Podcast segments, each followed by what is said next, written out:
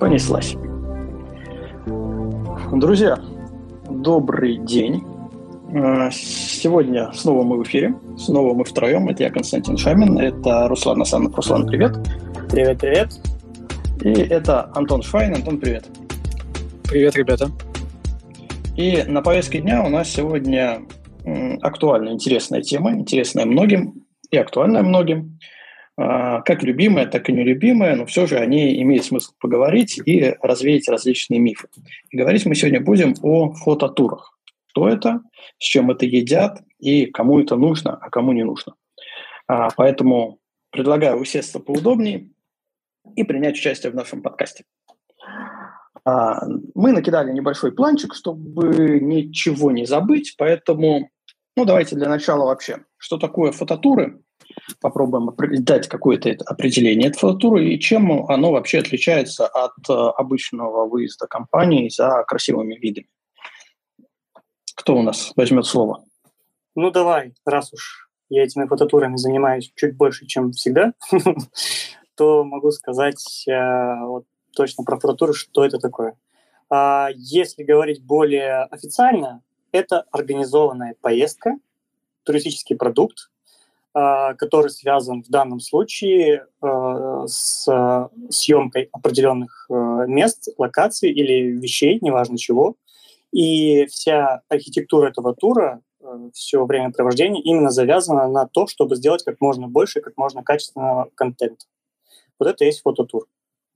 Я думаю, это основная такая, основное определение фототура, а там уже идут различные ответвления какие бывают фототуры. Вот мы сейчас давай об этом поговорим дальше. Ну, то есть ты э, хочешь сказать, что фототур – это именно туристический продукт? Однозначно. Если мы говорим о фототурах, это туристический продукт. В любом случае, фототур э, это, не, это не однодневная экскурсия, это именно тур многодневный. Э, это не выезд на природу с друзьями, на, чтобы снять закат.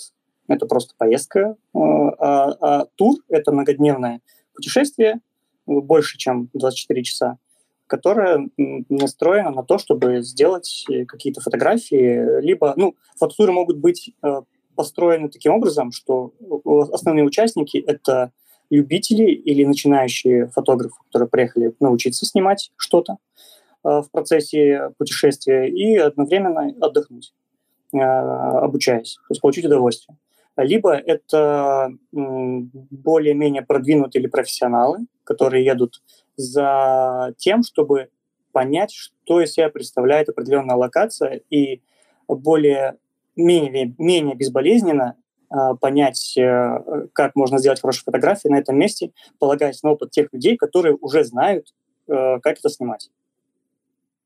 Да, немножко вот. завуалированно сказал. Да, я, я чуть на, это, на этом определении чуть не уснул. Надо немного попроще. Давайте ну, упрощать.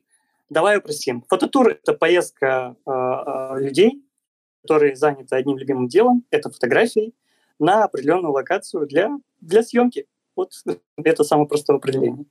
Ну, наверное, сам, э, самое главное добавить, что это коммерческая поездка. Э, ну, не обязательно это может быть коммерческая поездка. Э, это может быть и некоммерческая поездка. Это может быть тур, э, организованный какими-то отдельными людьми в смысле экспедиции и логистики. Но организовываться это может быть так и друзьями, которые решили поехать в какое-то определенное место, чтобы поснимать что-нибудь. Почему нет? Ну ладно, давай тогда э, попытаемся несколько определений дать, какие туры бывают, фототуры бывают. Скорее всего, ну, не скорее всего, а обычно они делятся э, по тематикам и жанрам. Грубо говоря, если мы прям крупно делим, это пейзажные фототуры, это travel фототуры, это социально-пейзажные, либо ну, вообще за социальные фотографии, да, это всякие неблагополучные районы. А, бывают стрит-фототуры, бывают, кстати, портретные фототуры, когда ты выезжаешь, ну, э, их чаще называют а, пленерами, если это на один день, на один вечер организовывается. Но на самом деле бывают и многодневные, когда выезжают люди на локацию с моделями, и, собственно, там передвигается между локациями, фотографирует этих моделей. А, по сути, это тот же самый фототур. Вот, какие, что еще я забыл? Какие еще бывают? А, Кость, я, я добавлю, это, по-моему, называют их кемпы, такие типа лагеря, выездные лагеря. Э, ну, фотокэмп, он, опять же, может быть любого. Если мы возьмем тот же Nature Photo Camp, который в Крыму проходит, а, там в основном пейзажка. Ну, ну кстати, ну, там есть не только пейзажка, да, а, там все вместе. А, но, да, это, это немного не тот фототур. Фотокэмпы – это, скорее всего, даже когда ты базируешься в одной точке, и оттуда делаешь такие радиальные выезды за какими-то там определенными вещами. Что-то типа а, фестиваля. Да, да, ближе к фестивалю, действительно. А фототур ты намного больше перемещаешься, потому что задача фототуров в том числе, если ты уехал в какой-то регион, да, охватить какие-то значимые там места, точки, интересные локации. А, поэтому в фототурах часто очень много передвижений. Не сидишь на месте. Да, ты приезжаешь в какую-нибудь точку, можешь там провести 2-3 дня, оттуда делать радиальные выезды, но потом ты снялся и поехал на следующее, на следующее место проживания. Но об этом мы еще поговорим. А, кстати, знаешь, что мне еще интересно? Вот э, по фототурам а, есть такое явление, как выезд э, в тур, но не для съемки чего-то, а для съемки себя любимого. То есть это свадебные фототуры, так называемые, когда выезжают люди. Э, ну, я знаю, почему, потому, почему, потому что живу в Болгарии, и сюда часто приезжают люди из России, опять же, для того, чтобы приехать на море или на лаванду на нашу болгарскую, выехать в поле, красиво пофотографироваться, на море пофотографироваться на каких-то красивых локациях, и потом из этого всего сделать свадебный фотоальбом. Вернее, добавить эти фотографии путешествия в свадебный фотоальбом. Вот это ну, немного другая нет, сторона. Нет, нет, это, это, это мне кажется, не фототур, а тут Мич правильно подсказывает, это travel-блогеры. Нет, не travel-блогеры, нет, не travel-блогеры. Это именно семейная пара, новоиспеченная, которая едет э, в тур для того, чтобы сделать себе красивые фотографии. Нанимает фотографа, который ее фотографирует, эту пару, и для того, чтобы сделать для себя эти фотографии, не обязательно выкладывать куда-то, а для семейного альбома. Mm-hmm. Это вот а, такое а, явление, я, которое я последние так... годы появляться начало. Такое явление э, встречал, например, в Венеции. Там, если утром выйти э, на площадь, главную площадь Сан-Марко, то в каждом уголочке можно найти пару из Китая а, в свадебных нарядах и кучу, кучу людей, помощников и в том числе фотографа, который их снимает там. И удалось перекинуться парой слов. И да, это, э, действительно они выезжают прямо из, из Китая, из дома с целой группой для того, чтобы отснять себе такой вот пакет, пакет этих свадебных фотографий где-то за границей. Ну, смотрите, это больше такая индивидуальная часть. Э, точно так же можем таких людей встретить э, в Каппадокии. Да, все хотят э, себя любимых на шарах, на фоне шаров, в шаре, в долине любви, всем известный. Но это немного на мой взгляд, все-таки другое, потому что это идет тет-а-тет. Это не групповой выезд как таковой. То есть есть клиент, есть фотограф, ну, либо команда фотографа, там, ассистент, визажист, кто-то еще, который выезжает и делает такую фотосессию. По сути, это выездная фотосессия, несмотря на то, что она длится несколько дней, и она э, совершенно в другой стороне может происходить. Вот, фототур. Слушай, Кость, извини, я тебя перебью. Вспомнил случай. А, у меня такой, оказывается, был. Вот сейчас реально, пока говорили, вспомнил. К нам приехали ребята а, из России тоже на фототур. А, семья, договорились, все, едем в фототур. Узнали, какая у них камера. была какая-то Сонька. Типа, все у нас есть, хорошо, да, приезжаем, будем там кататься по лаванде. Окей. Приезжают ребята, оказывается, забыли батарейки, э, аккумулятор от камеры дома. И, в принципе, на него, на него снимали, наверное, один раз, купили просто, пофотографировали и все, и забросили. И в итоге весь этот тур, то, что мы ездили, мы их фотографировали. И получился вот такой вот как раз-таки выездной тур, что мы фотографировали тех, кто хотел пофотографировать. Но э, это частный случай, и они тут это хитрили. Наверное, да. Да, получили еще, кроме э, фототуры и красивых мест, получили еще и э, услуги фотографа по портретной съемке. Вот. Но э, я закончу мысль. Мне кажется, это все-таки такая немного другая история, потому что есть заказчик, э, клиент, есть фотограф, либо команда, которая выполняет заказ, и между ними есть какие-то вот договорные отношения. А хотелось бы сегодня поговорить именно о фототуре, когда есть некий, некий организатор, который набирает себе фотографов, именно фотографов, не клиентов, которые хотят пофотографироваться, а именно фотографов, то есть коллег, и куда-то их везут, куда-то далеко, надолго, радостно или безрадостно. Вот все вот эти нюансы именно фотографического. Фототура а, как продукта для фотографов. Конечный клиент, то есть у нас фотограф является. Вот про это хотелось бы сегодня поговорить. А, ну, если с тематиками мы обозначили, что это в большей части э, пейзажка, и еще есть различные другие подчасти, возможности. А, либо это может быть совмещенно, как, допустим, последний раз мы ездили а, в ту же Каппадокию, в Турцию, захватили Стамбул, и у нас была и пейзажка, и стрит-фотография, и городская фотография, да, ситискейп. Да что уж там, была и вайлд-фотография, дикая природа. Мы же Мустанга снимали хоть и не были ну... немного домашними. Но это были мустанги. Да, да, точно. Еще была Wild фотография. Ну, то есть все, все в одном. А, ну, давайте тогда определяться, зачем а, фотографу, как клиенту, он вроде сам фотограф, он сам занимается, ну, условно, коммерцией. А зачем ему, как клиенту, нужны фототуры? И нужны ли вообще, кому вообще нужны фототуры из фотографов? Да, такой Риторический ну, давай, вопрос. А, да, давай, Антон нам, а, давай Антон нам расскажет, потому что мы с тобой все-таки больше со стороны организаторов фототура сегодня будем выступать. Нас а Антон у нас, наверное, да, Антон, наверное, будет защищать сторону э, клиента. Сто, сторону клиента, да. Да, да давай. Зачем, зачем тебе фототуры? А, слушай, а, основная причина, почему я еду в фототур, это потому что я не знаю точек съемок на определенной локации. А, либо а, у меня нет возможности добраться туда самостоятельно. Это может быть, э, может, причина может скрыться в том, что а, я не знаю, например, где взять лодку, чтобы добраться до определенного острова. Либо я могу не знать, где находится определенный остров, который, вот, например, э, в Ладога, на Ладоге мы в Шхерах ездили с Пашей Иващенковым, я потому что понятия не имею, где, где эта кочка знаменитая. Я, конечно, ее, я, я, конечно, ее нашел. Которая кит? Да, да, да, да, этот островок кит. А, я ее на, карте нашел, но как туда добраться, я не знаю. Но вы тогда умудрились вообще два раза мимо меня ночью проплыть а, да. и на мои мигания фонариком никак не отреагировать. Нет, мы тебе, руками, мы тебе руками махали, ты что? По какой-то там этой точке стоял? Да, да, да. Ну, почти, почти, да. А, вот. И э, ну, мне кажется, это основная причина. Потому а, что... То есть просто не, не, незнание места. Незнание, незнание места, да. А, либо и еще вторая, вторая причина – это э, поехать в фототур выходит намного бюджетнее, чем поехать в индивидуальный тур.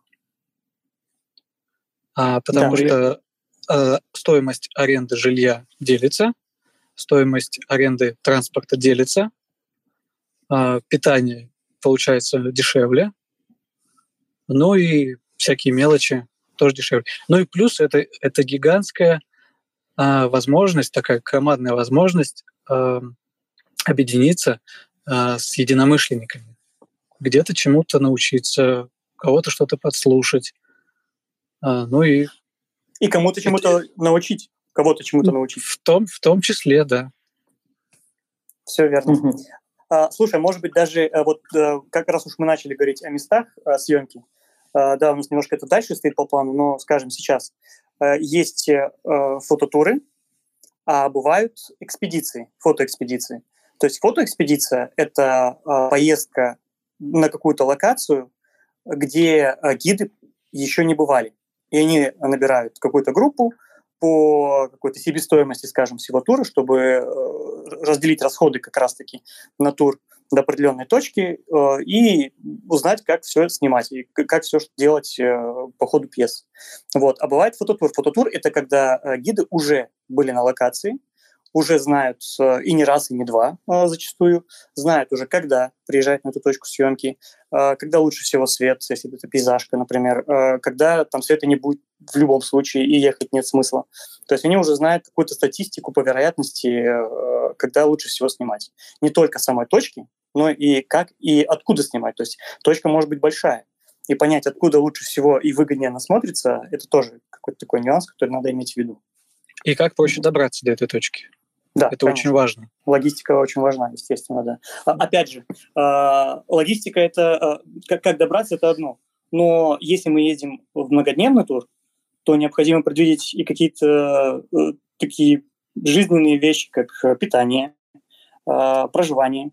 Если мы будем жить от места съемки в 100 километрах, мы навряд ли будем спать, потому что будем постоянно кататься от отеля до этой точки съемки, чтобы снять в какое-то режимное время. По питанию тоже не всегда бывает так, что э, имеется ресторан при отеле или в ближайшем месте. То есть необходимо либо запасаться продуктами и знать, когда и где запасаться этими продуктами, либо знать, где находится ресторан, или договариваться зачастую. То есть бывает так, что э, есть ресторан в какой-то локации, но он не работает. Он работает только по, по заказу. То есть собирается группа, говорит, что вот все, мы приедем, тогда, тогда ты вам готовят кушать. Вот это тоже очень важно. И такие вот нюансы, их очень много. Поэтому, да, организованная поездка, она намного легче, скажем так. Э, Руслан, ну давай э, об этом чуть попозже в, поговорим в разделе по организации фототура, э, с какими сложностями э, как раз сталкиваются организаторы в этом плане. А, а тут хотелось бы наверное, сейчас пока поговорить о том, вот э, я фотограф, я ничего не знаю в фототурах, но хочу туда поехать. Я знаю, что люди катаются и привозят какие-то классные кадры. Вот как раз не знаю местности, хочу, чтобы мне привезли, все показали, и я пофотографировал. А, на какие основные моменты при выборе фототуров, а если мы сейчас начнем гуглить, а, очень же много вариантов нам выдаст э, и туда, и сюда. И кто эти люди, будем, ну, уж честны хотя бы сами с собой, неизвестно, кто эти люди. Да, Конечно, кто эти фото... да. Фо... да, кто эти фотографы, чем они занимаются, что каждого в портфолио есть, насколько у него большой опыт организации фототура.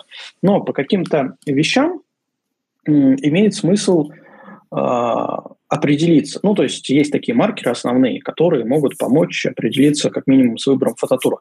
Я предлагаю об этом поговорить. Но вот у нас есть рука э, в чате, Павел. А, давайте сначала его выслушаем, а потом поговорим. А то мы сейчас уйдем в тему, и потом прерываться будет не очень. Так, Павел, на микрофончик, и мы тебя слушаем. Паша, привет. Нажми на микрофончик. Так, может, фальштарт был? Может, случайно, Павел случайно. Да, давай, отключаем, и тогда поехали дальше по теме. А, итак, на что имеет смысл обратить внимание, когда мы выбираем фототур? А, тут правильно уже прозвучало, есть экспедиция, есть фототур. И нужно это разграничивать, а, эти два понятия, что экспедиция – это организаторы сами едут впервые – и, скорее всего, они как раз, ну не скорее всего, а точно в первом выезде организаторы всегда наступают на определенное количество граблей, потому что ну, они за этим туда и едут, чтобы понять, где, чего и как. Естественно, они берут много всякого резерва, но в общем случае, в общем случае либо какие-нибудь точки могут сорваться, а, либо быть чисто физически некомфортные ситуации, когда чего-то не предусмотрели.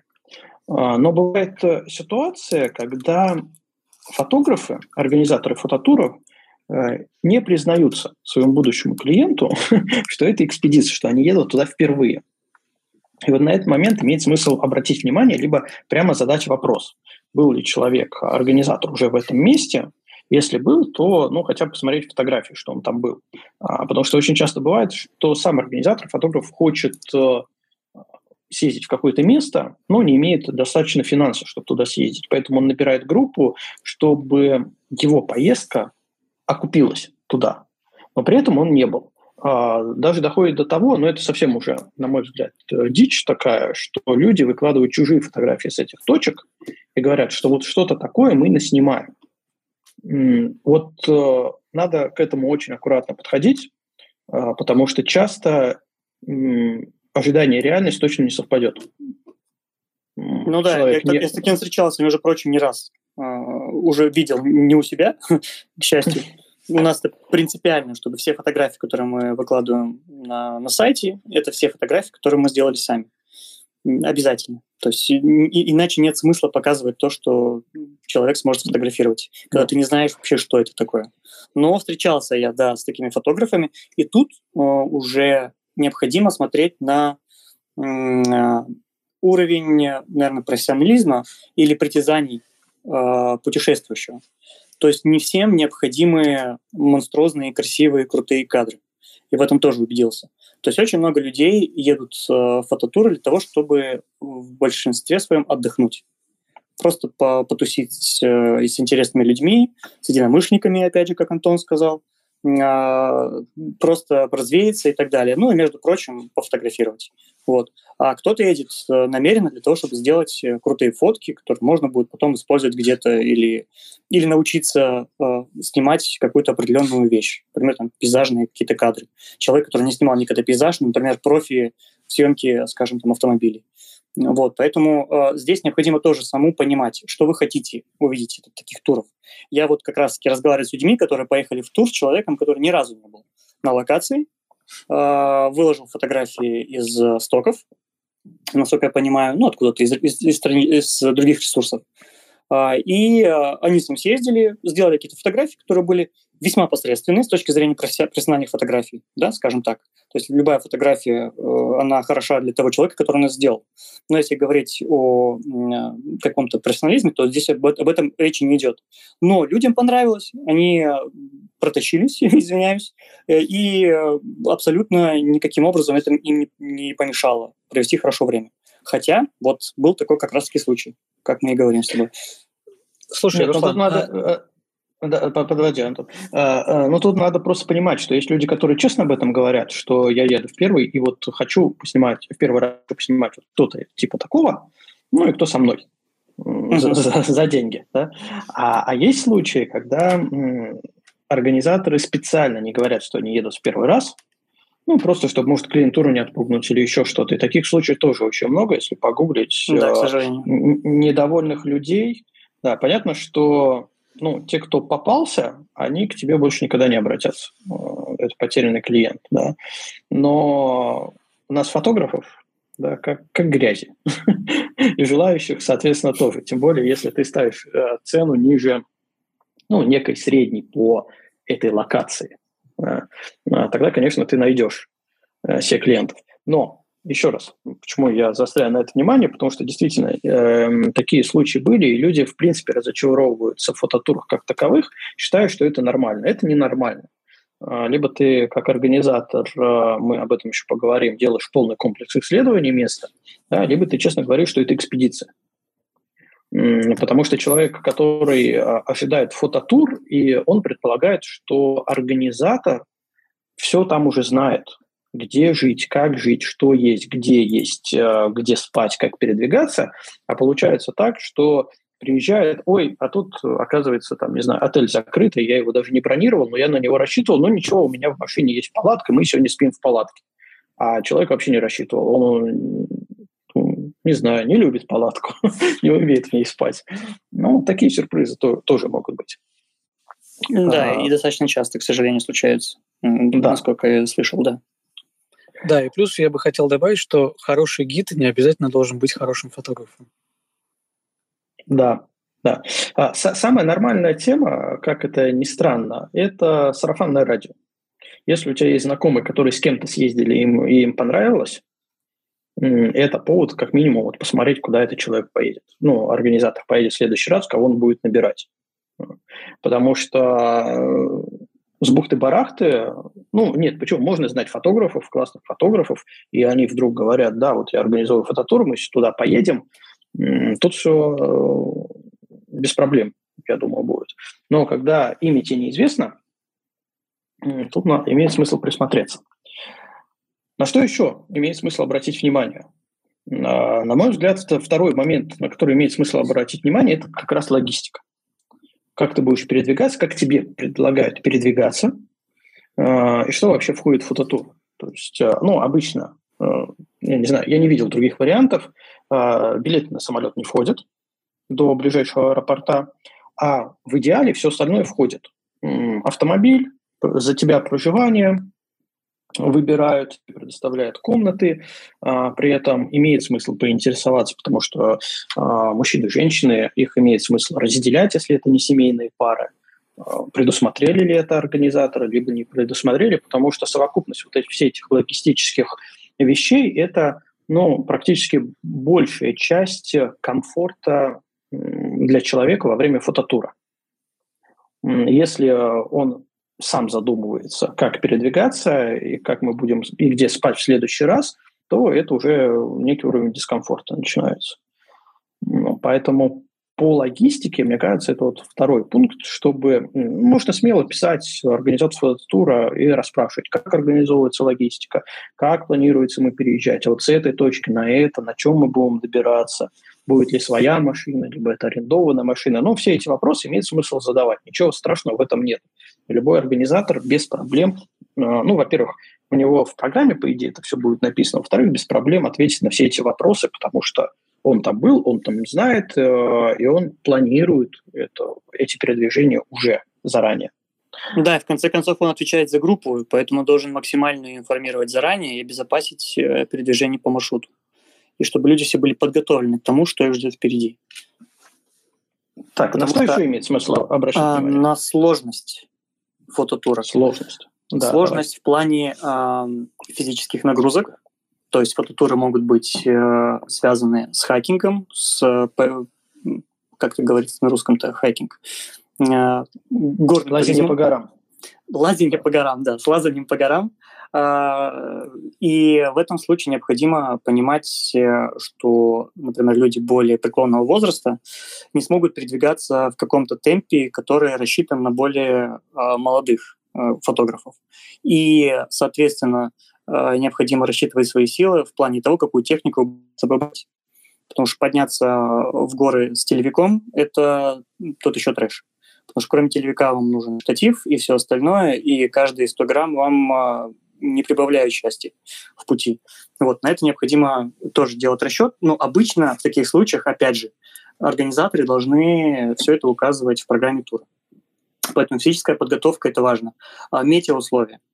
А, опять же, если подниматься в горы, то зачастую имеются большие перепады в температурах. Вы можете летом выйти в плюс 40, а, поднявшись на пик определенный, вы получите плюс 5. А, бывает даже и ниже нуля. И при возможности, при необходимости спать в палатках, это будет то еще испытание. Вот, поэтому в этом смысле сложность всегда должна быть прописана. Если нет, задавайте вопрос. Это важно. А, кроме того, а, сложность может быть э, в плане подготовки или необходимости подготовки участников э, с профессиональной точки зрения. То есть, э, как у нас случалось зачастую, что группы набирались, вот скажем, у нас вот Лаванда самый такой легкий тур, скажем так, и самый популярный в Болгарии, лавандовые поля. И к нам приезжали в один год одна за другой две группы в одной группе. И люди все на расслабоне, такие, ну, что, давайте поедем снимать, сегодня-завтра не поедем. Там, сегодня заказ снимать будем, завтра не будем. Почему будем напрягаться? Там, не знаю, поспим, лучше потом поедем куда-нибудь э, минеральные источники покупаемся. Для них это было приоритетом. Приезжает другая группа, они такие, все, погнали. Вот как они с самолета слезли, вот мы и погнали. И спали там по часу, по два за 24 часа. Это было тяжко, но люди были счастливы. Им это нужно было. Вот поэтому, э, если в программе расписан э, темп, что мы передвигаемся там в день по 300, по 400 километров, э, это нужно тоже иметь в виду, потому что в машине, сидя на попе, тоже сложно выдержать. Даже и не надо никуда подниматься в горы. Вот, это вот другой момент. Передвижение, физическая сложность и профессиональная. То есть лучше всего, конечно, набирать группы из похожих запросов чтобы, если так, все, мы вот показываем программу, что мы в день будем передвигаться столько, у нас столько закатов, столько рассветов, э, и, соответственно, на это рассчитывайте. А уже а, а, с этого, начиная с этого, уже можно какие-то там нюансы либо легче, либо проще делать туры, как кто захочет. Вот, я думаю, эти два момента в первую очередь надо иметь в виду. Сейчас давай подумаем, что еще. Может, у вас какие-то есть идеи. Антон, на что ты обращаешь внимание? Э, слушай, ну я человек очень неприхотливый в этом плане. А, я, во-первых, обращаю внимание, ну вот я как уже говорил, это локация. А, а все остальное, вот лично для меня, как для клиента, ну да, комфорт, комфорт он важен, безусловно. А сложность, ну, нет, сложность для меня абсолютно не важна. Э, как я для себя уже определил, чем, чем хуже условия, тем, э, тем лучше кадры получаются. Вот, поэтому я на это внимание вообще не обращаю нисколько. А, ну, я бы, наверное, обратил внимание еще на сравнение цен вообще при выборе фототура. Это сравнить, сравнить цены между как, э, разными, так скажем, организаторами. А, Антон, а вот ты сравнивая цены, ты сравниваешь, что включено в тур? Да, да, да, да, да. И, именно, именно вот поэтому я хотел сейчас как раз об этом сказать. Да, что, э, возможно, это может быть какой-то э, более, более дорогой автомобиль тебе повезет, да, либо более комфортный, там не УАЗик, а какой-нибудь другой внедорожник, там Land Cruiser, да, да условно говоря. А, либо, либо лодка это будет не там двух с половиной не, не с мотором две с половиной силы, там, а сил 50 на ней будет. Это значит, что а, время в пути по воде займет намного меньше времени. А, ну вот и какие-то такие мелочи. Посещение а, разных еще? локаций, количество локаций. А вот количество локаций а, я бы не назвал это прям важной, важной составляющей, потому что, как бы это правильно сказать, а, в процессе тура может пойти все наперекосяк. А, я имею в виду погоду. И угу. рассчитывать на какой-то определенный результат в фототуре я бы не стал. Хорошо, если удастся поймать э, там 5, 5, например, рассветов подряд. Это идеально будет. Или если ехать э, в тур за северным сиянием, северное сияние ты поймаешь хотя бы раз, это уже, это уже здорово. Я думаю, вы со мной согласитесь. Ну, про северное сияние можно вообще отдельно еще дополнительно поговорить. Это та еще интересная тема. Это же абсолютно рулетка. Да, но я имел в виду не то чтобы количество, а именно, допустим, у тебя есть 7 дней, и тебе в одной программе пишут, что за 7 дней мы поедем в такое-то место, потом поедем в такое-то место, потом еще 3 дня поживем в таком-то месте, и, ну и на этом все. Четыре, четыре, грубо говоря, места. Понятно, что поймаешь ты там рассвет, поймаешь закат, это еще так вилами по воде. А в другом туре тебе говорят, у нас там много планов. А, мы собираемся поехать сюда, потом мы рванем туда. При наличии погоды мы поднимемся вот здесь в горы, а, потом спустимся. Вот здесь мы около реки переночуем, потому что а, там очень красиво именно, допустим, ночные кадры или там на рассвете ранним-ранним, а рядом негде, э, нету места проживания, поэтому мы будем жить прямо там. Ну, то есть вот более не по количеству будущих кадров, а именно по по количеству локаций. Э, да, по количеству локаций в плане, что ты понимаешь, что здесь у тебя передвижений больше, и, соответственно, увеличиваются твои шансы а, снять что-то а, интересное побольше, чем ты два дня, два-три дня сидишь на одном месте, ну и все. Вот ты в первый день, если тебе повезло, ты снял, а, а во второй день ты идешь на это же место, а, ну, оно хуже получилось, рассвет не тот, закат не тот, а время потеряно. Э, ну, тут выбор очевиден, конечно. Лучше выбрать тот тур, где а, больше вариантов. Потому что есть большая вероятность того, что, а, допустим, э, гид, который предлагает тебе 4 места, да, а не 10 мест, как второй гид, он может просто не подозревать о существовании тех мест. А по карте ты смотришь вообще, а, насколько реальна такая логистика? Потому что может же человек сказать, мы вот тут, не знаю, за 10 дней весь Кольский полуостров объедем. А ты понимаешь, что, в принципе, ну, не, не очень это реально. не, можно, конечно, его объехать, но... Но из машины не выходить. да, да. То есть заявлено явно больше, чем а, реально можно сделать. Э, я с тобой по, по карте, конечно. Конечно, это, это очень важно, потому что на самом деле 10 мест э, в, в промежутке там несколько сотен километров или 10 мест А в десятках километров это, во-первых, и вот как раз та самая сложность передвижений, это и время, которое ты потратишь на это, и сколько ты удовольствия в итоге получишь. Поэтому лучше, лучше не совмещать, вот на мой взгляд, лучше не совмещать а, такие эм, э, точки с длительными переездами, а сделать их в разное время, разными турами. Угу. Ну, то есть там выбрать один тур, чтобы поехать э, в одну часть региона, а потом выбрать э, другой тур, чтобы поехать в другую часть региона. Да. Да, ну давайте еще пару слов про северное сияние скажу. Я думаю, что имеет смысл начать приоткрывать э, тайны покровы с темы по организации, как, это, как эта кухня вообще выглядит изнутри. А, про север, северное сияние. Если возьмем, надеюсь, небезызвестную телеграм-канал охотники за северным сиянием, там очень не любят фототуры на Кольский, в Мурманскую за северным сиянием. А, их не любят а, по одной банальной причине, что везде в рекламе организаторы указывают, что это фототур именно за северным сиянием. Как мы понимаем, северное сияние – рулетка. И достоверно точно о нем можно узнать, ну, давайте считать, за три дня. Понятно, что за три дня это тоже все еще карусель потому что точно прилетит, не прилетит, ты будешь знать за час, то тоже есть нюансы. А, так вот, а, ставя во главе угла тура информацию о том, что вы поедете и снимете «Северное сияние», когда туры планируются и организовываются за несколько месяцев, это, на мой взгляд, некорректно. Можно сказать, что кроме всего прочего, если нам повезет с погодой, то мы замечательно. У нас вот есть такие, на всех локациях, где мы будем, у нас есть возможность снять северное сияние, если будет.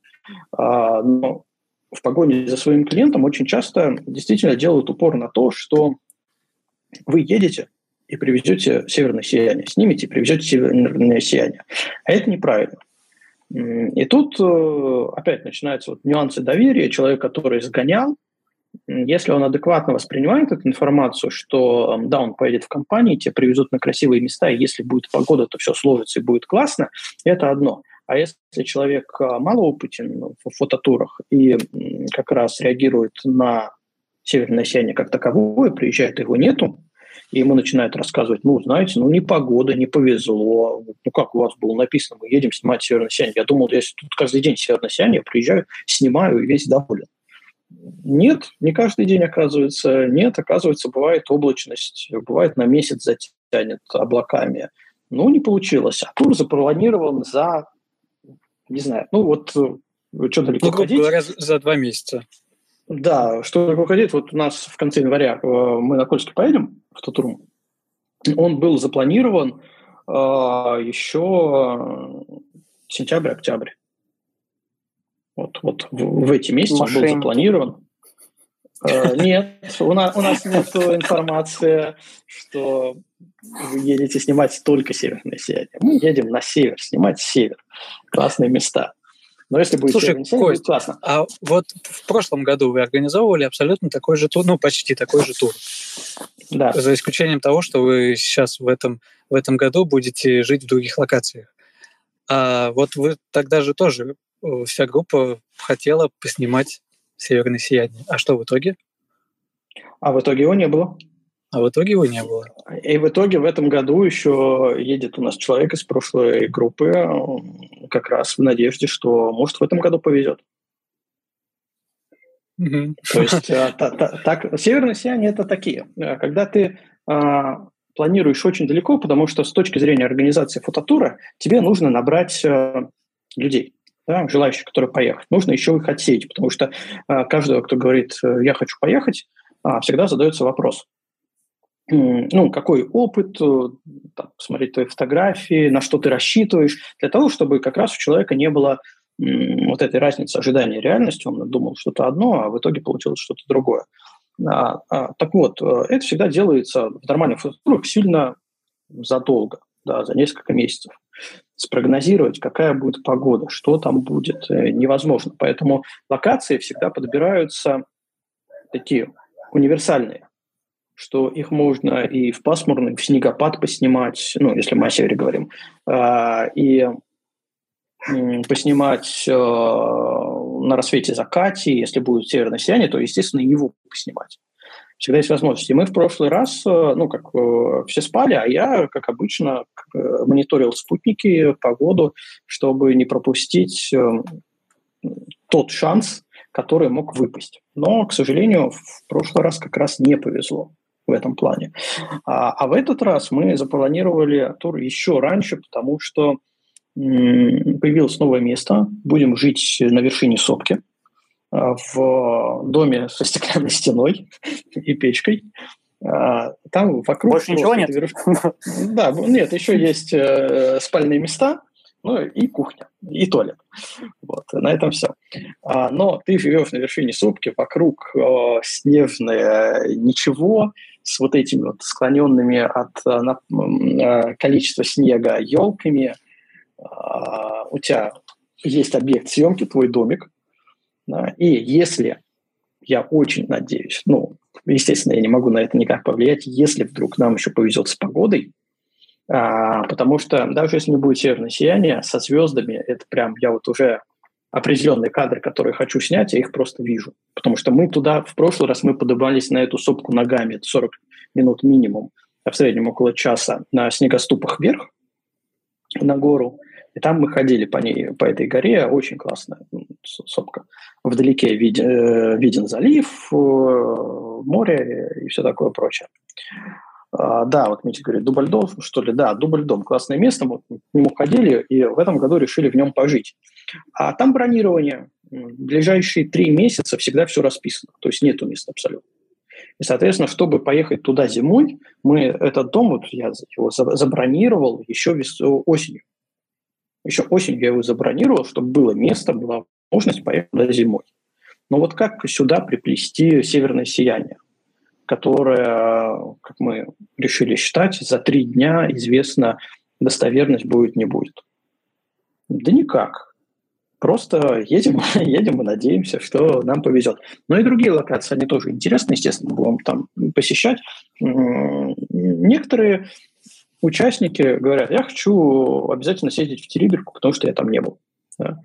Естественно, фотографы опытные говорят, фу, Териберка, там уже ну, только ленивый не снимал, а, хотя там на самом деле всегда можно найти какие-то ракурсы, которые действительно еще никто не снял. Почему нет? Почему бы туда не заехать и не поснимать? Опять же, погода разная. Почему нет? Опять же, северное сияние может долбануть, а может не долбануть. Почему нет? Поэтому вот так все и складывается. А, ну и ну, с Териберкой нужно еще учитывать тот факт, что если будет непогода, то можно туда просто-напросто не попасть. Ну, на самом деле, туда попасть, конечно, можно, потому что туда все-таки ходят э, грейдер чистят. Единственное, что нужно рассчитывать, что ты можешь застрять на дороге и просто его дожидаться, пока он пройдет. А, например, в прошлом году обратно мы выезжали, а, был такой же снегопад, а, но из Териберки ходит автобус в 7 утра, а перед ним идет грейдер, расчищает дорогу, чтобы автобус мог проехать. И, соответственно, встали пораньше, просто к этому автобусу присоседились и спокойно выехали. Так что ну вот, варианты всегда как, можно найти. Как, когда, я, когда я там был, мы застряли на двое суток лишних в этом месте потому что как раз и не было даже возможности пустить грейдеры. Такая ну, была непогода, вот, такая это, была метель. Это, да, это был это север. Это север, да, это. Да. Как, я когда это... жил на севере, меня спрашивали, типа, а где ты живешь? Я всегда отвечал, да, я вообще в курортном районе, южный берег Баренцева моря. Люди обычно реагировали на южный берег и думали где-то там, на югах. Ну, вот, а то, что это Баренцево море, да. Это нюанс. Ну, да, давайте про организацию фототуров. Э, из чего она состоит, как она происходит. Э, я думаю, что людям тоже будет интересно заглянуть под капот, э, что же там проделывают, какая работа проделывается организаторами для того, чтобы другие люди могли комфортно съездить фототур. Руслан, давай ты тогда стартуй.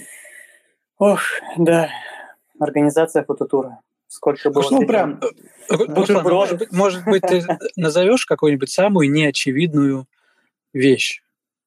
Нет, нет, давай, давайте пойдем вообще по, по такой э, классической схеме организация нового фототура. Ну давай. То, ну, есть, давай. То есть у, у тебя да, есть, есть опыт в организации фототуров, там такие-то, но ты выбрал себе новое направление, э, которое планируешь добавить э, к своим фототурам. Да, вот. ну да, допустим, Давай. не будем говорить про те фототуры, которые мы изначально начали делать, потому что, ну, они вышли, э, появились из того, что мы путешествовали уже просто так на эти места, и они были для нас интересны, мы уже их знали очень хорошо и сказали, а, ну давай, что, с собой возьмем кого-нибудь еще. Либо зачастую люди просто там ну, как ты говорили, давайте вместе съездим, давайте, друзья, там, собирались большие группы. Тут уже просто сам Бог велел сделать э, какой-то туристический продукт, чтобы уже предлагать коммерческой основе все это. А, а порой бывает так, что сидишь, смотришь фоточки где-нибудь там в инстаграмчике, и тебе попадается на глаза какая-то невероятная фотография. Думаешь, блин, какая красота. Как хочется вот такое же сделать. Думаешь, так, а что нужно для того, чтобы сделать такую фотографию? А, необходимо то-то и то-то. Опять же, в первую очередь ты э, пытаешься понять, э, куда можно съездить. Э, либо ты пытаешься сделать какой-то новый продукт, который тебе нужно сделать, либо ты просто ищешь, у меня зачастую это второй вариант, ищешь какие-то варианты сделать э, хорошую поездку для себя, чтобы на самому получить удовольствие. И э, в первую очередь, конечно, просматриваешь, э, какие красивые локации есть в этом месте. Для этого существует как и сам Инстаграм. Если ты уже видишь какую-то одну фотографию интересного места, то ты, вот, например, смотришь ее локацию, видишь, окей, это находится здесь. А что еще интересно есть? Начинаешь искать. Это Google Earth, это Instagram и любые соцсети.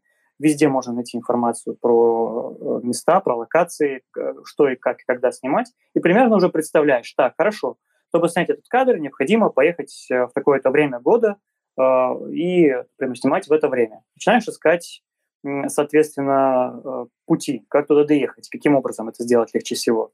Опять же, это все и по сайтам типа TripAdvisor, а, какие-то блоги личные, где люди, например, катались э, по, по этим местам, и ищешь, э, где можно будет, соответственно, заночевать. Это уже Booking нам помогает в этом случае.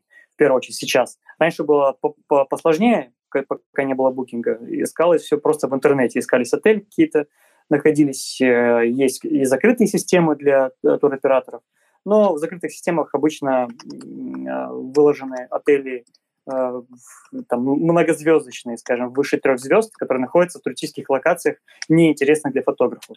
Это в городах, э, в каких-то курортных местах и так далее. Вот нас же интересует дичь э, в основном. Это какие-то такие места, куда добраться сложно, в основном. Вот. И, и, и все, и едем. Едем сами. Собираемся несколько друзей, либо собираем какую-то группу, организуем экспедицию, фотоэкспедицию, и катимся. Приезжаем на место, все это разузнаем, уточняем. А, по ходу пьесы ищем а, а, рестораны, места там общепита, другие отели, другие интересные локации, какие-то места туристические, куда можно сходить, если вдруг, опять же, не будет погоды, не будет света, чтобы снять это. Что нам делать? Нам необходимо какие-то альтернативы. Вот это тоже очень важно. Потому что бывает так, что приезжаешь, и, например, вот те же самые Э, то же самое северное сияние. приезжаешь, а его нет. Ну, что делать? Ну, поехали в какое-то другое место, что-нибудь другое искать. И вот э, ищешь э, туман, есть, есть и туманы. Вот в туманных также можно снимать красивые кадры минималистичные.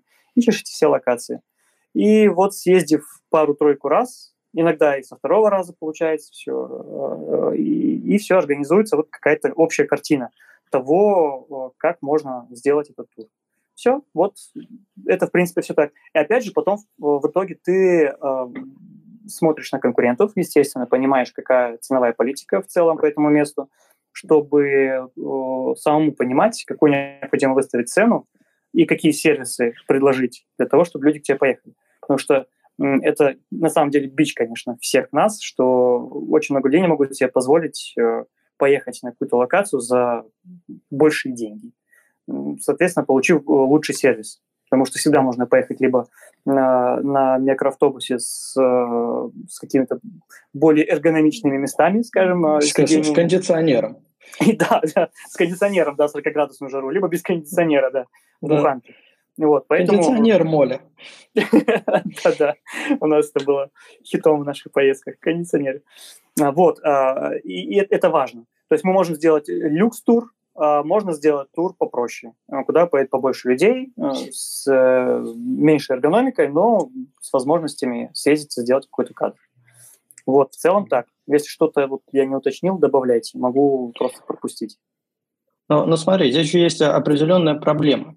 Ты, в принципе, не можешь э, на словах, рекламируя там свой фототур или рассказывая потенциальному клиенту, сказать, что ну, сказать, доказать, объяснить, что на самом деле он получит услуги лучшего качества, там, более комфортное проживание или еще чего-то, чем, а, например, в другом фототуре, более дешевом.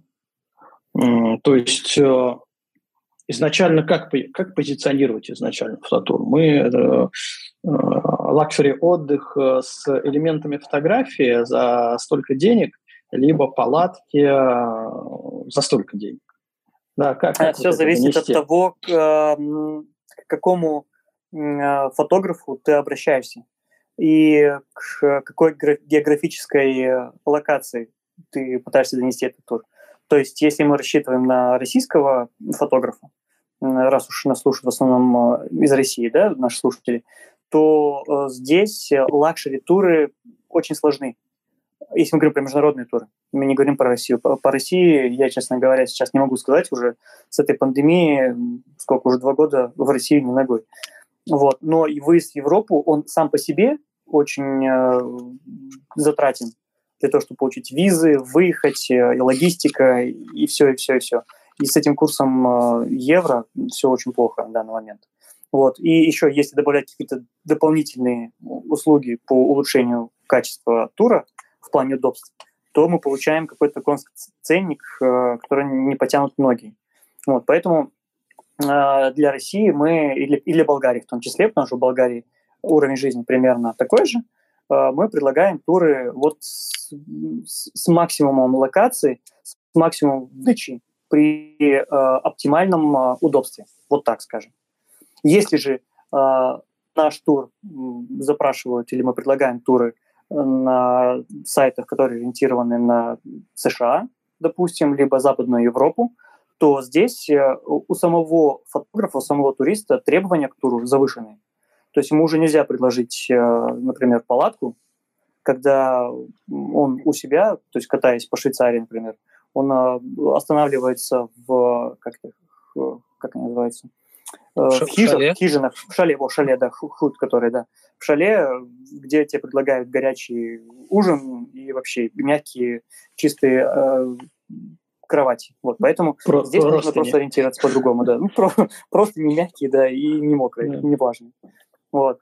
А, поэтому все зависит от этого. Можно сделать э, два разных тура и предлагать их э, под разные ценовые категории. Это вполне нормально, и каждый просто видит, что он ну, что он хочет получить, он выбирает просто либо это, либо вот это. Здесь mm-hmm. все очень относительно и зависит от того, просто как вы ориентированы. Если у тебя есть возможность выйти на, а, на клиента менее массового, скажем, делать какие-то персональные туры, но за более высокую цену, ты предлагаешь больше сервисов. Если нет, то предлагаешь больше э, выдачи в плане фотографий. Вот как-то mm-hmm. так, наверное.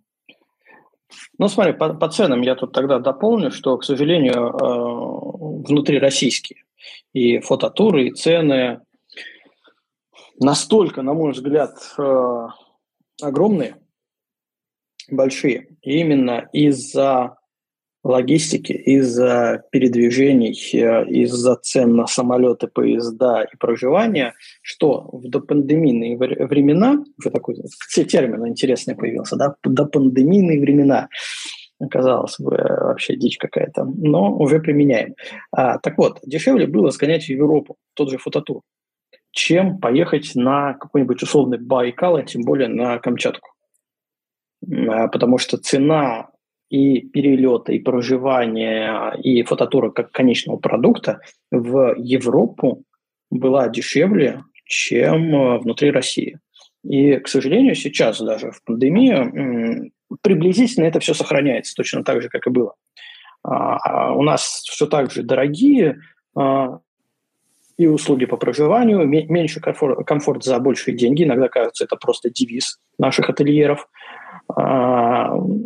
Отсутствие инфраструктуры. Все думали, что за последние пару лет вот пандемия сейчас как стартанет, все понастроят отели. А, да, что-то движется, но не теми темпами, как ожидалось. А, банально. Ну, вот мы в прошлый раз, кстати, разговаривали про новые визит-центры да, по России, которые открываются, что вроде как информация для туристов начинает делаться. Но э, банальный пример, поездка на тот же Кольский либо в Карелию, э, ты заезжаешь э, в центр туризма, э, а у них нету туристических карт. Ну, физически нету. То есть они не могут тебе дать какую-то карту и сказать, вот смотрите, вот здесь есть э, видовая площадка, вот здесь вы можете подъехать, поставить э, кемп. А, да, здесь есть вода. Ну, вот таких мест вообще нету. А, у меня есть знакомые, которые любят кататься дикарями на автомобиле с маленьким домиком, прицепом. А, они просто взяли и сами нарисовали карту туристических мест, объехав весь Кольский. Даже не туристических мест, а мест удобных для остановок, красивых, с какими-то локациями интересными, потому что они сами художники-фотографы. Им, э, для них это все очень важный визуал. А, но столкнулись вот с той же самой проблемой, что они приезжают в турцентр, а, говорят, ну, ребят, ну, посоветуйте что-нибудь, куда тут красиво съездить, где там на гору подняться, где есть пешеходные маршруты. Пешеходный маршрут вообще бич какой-то. Мне кажется, кроме э, прям туристических мерок а-ля Сочи, практически их нигде нету. Тем более, чтобы была карта и указатели э, различных троп. Хотя на самом деле, ну, мне кажется, не такая уж большая проблема, чтобы их сделать. Вот. Это все, что касается путешествий по России. И такого очень много. И даже в тех туристических зонах, куда едут фотографы, казалось бы, можно развивать бизнес по предоставлению таких услуг. Но, к сожалению, пока это все еще очень-очень на ранних стадиях развития. Ну, надеюсь, когда-нибудь добьемся куль- куль- туристической культуры все-таки. С другой стороны, это даже некий вызов. А, взять, поехать и получить, получить от отсутствия услуг удовольствие. Вот. Ну, это как, как обычно, как водится, всегда вызов поехать куда-то в России с этой инфраструктурой. Хотя бы из дома на работу, да? Уже вызов. Даже, даже. Особенно да. зимой дороги не чищены, вот попробуй добраться. Не говори. А, Смотри, ну, э, еще по ценам. Э, понятно, что ценовые категории, они бывают разные. Э, иногда клиент не может адекватно определить, ну, за что такая цена. Типа, ну, вроде дорого. Да, ты тут расплюнуть. Вот я прилетел, я был в этом регионе, прилетел и вроде жил так не очень дорого. Как можно еще дополнительно клиенту рассказать, э, что, за что он платит деньги, какой уровень комфорта он может получить. А, слушай, вот тут очень сложный момент, как объяснить туристу, почему именно такая цена. Потому что, э, в принципе, ты понимаешь цену из-за того, что ты проводишь какие-то расчеты. Ты ездишь, ты ищешь, ты понимаешь, что вот, да, вот примерно вот так все окей.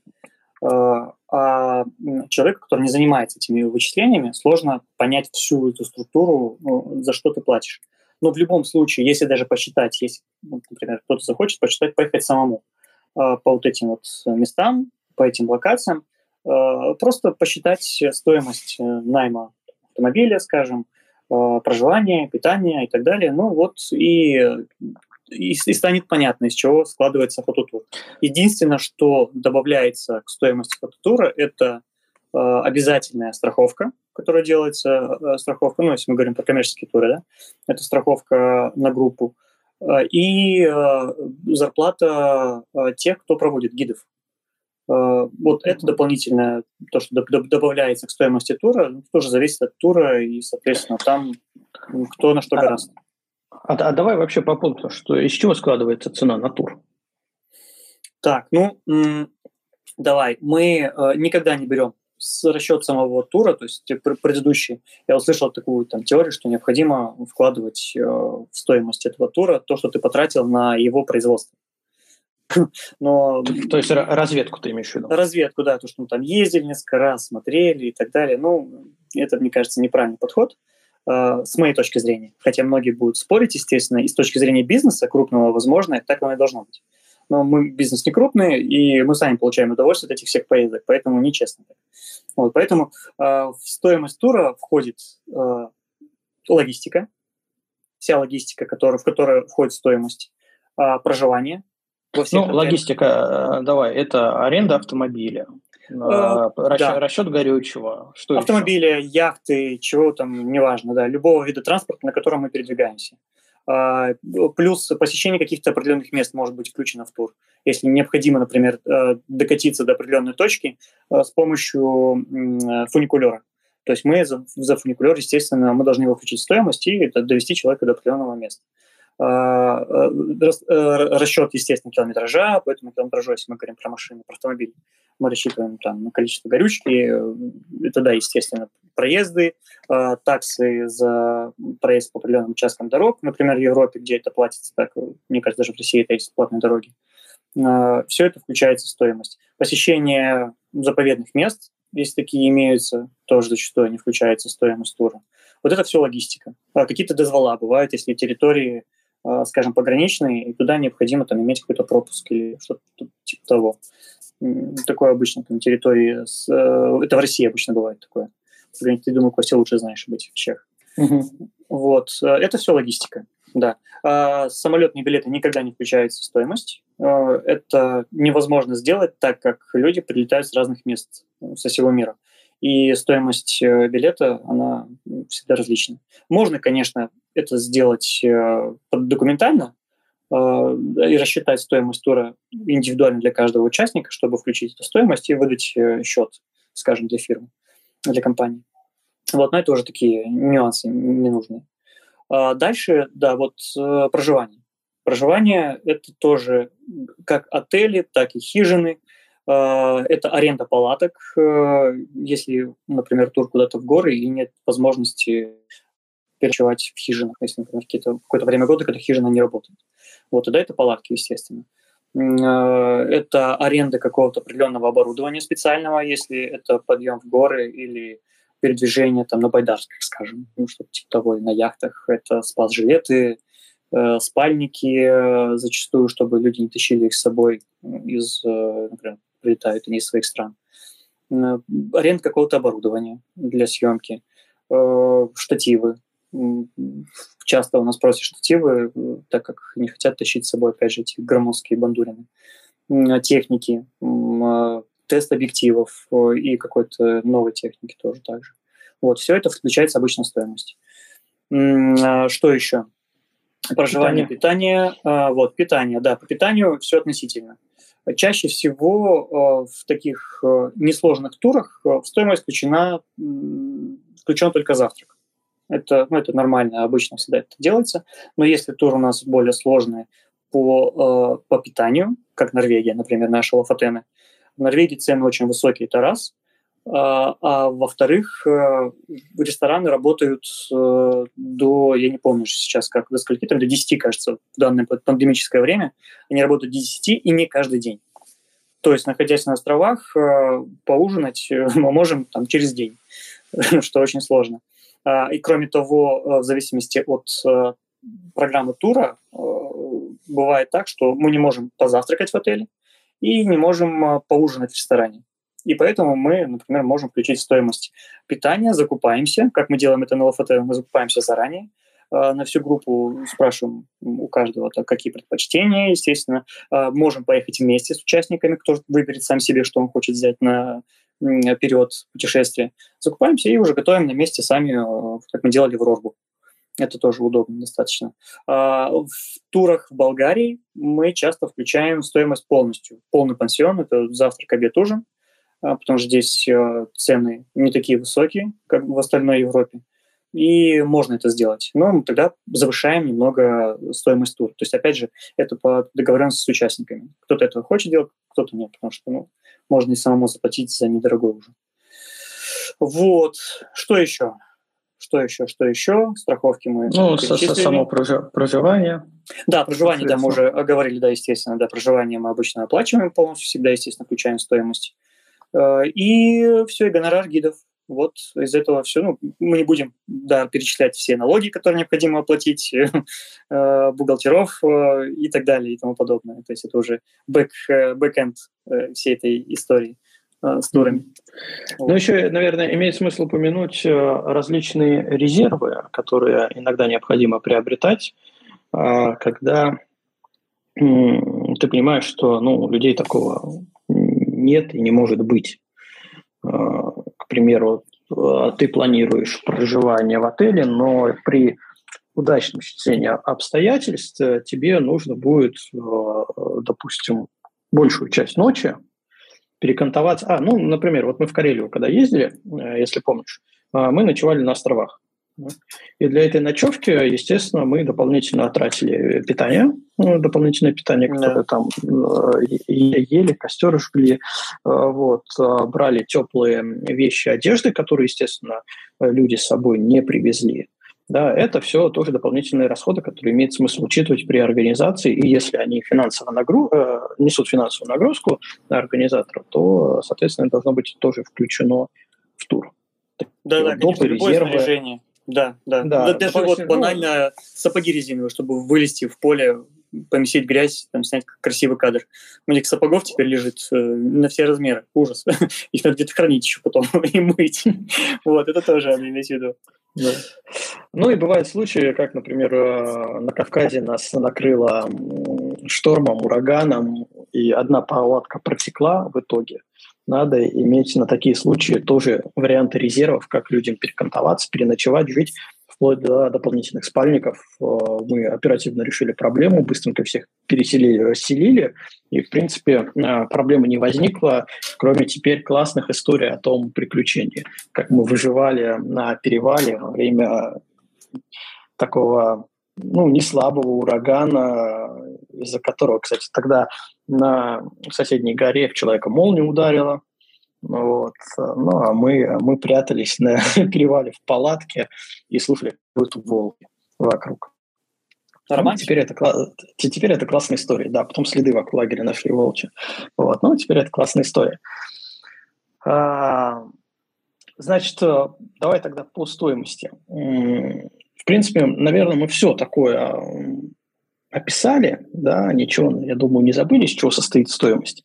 И надеюсь, что теперь э, у людей, которые впервые поедут на фототур, ну, предварительно послушать наш подкаст, немного поубавится вопросов, э, почему такая цена, сколько работы проделывается для того, чтобы э, организовать фототур. Хотя, если быть честным, для конечного клиента, конечного клиента вообще не должно волновать, сколько ты проделал работы, а, организовываю фототур. Он может этим поинтересоваться в том плане, вот как мы вначале разговаривали, если у тебя опыт и был ли ты в этом месте, и знаешь ли ты в этом месте достаточно хорошие локации для того, чтобы человеку было комфортно, и он получил то, то ожидаемое, зачем он едет.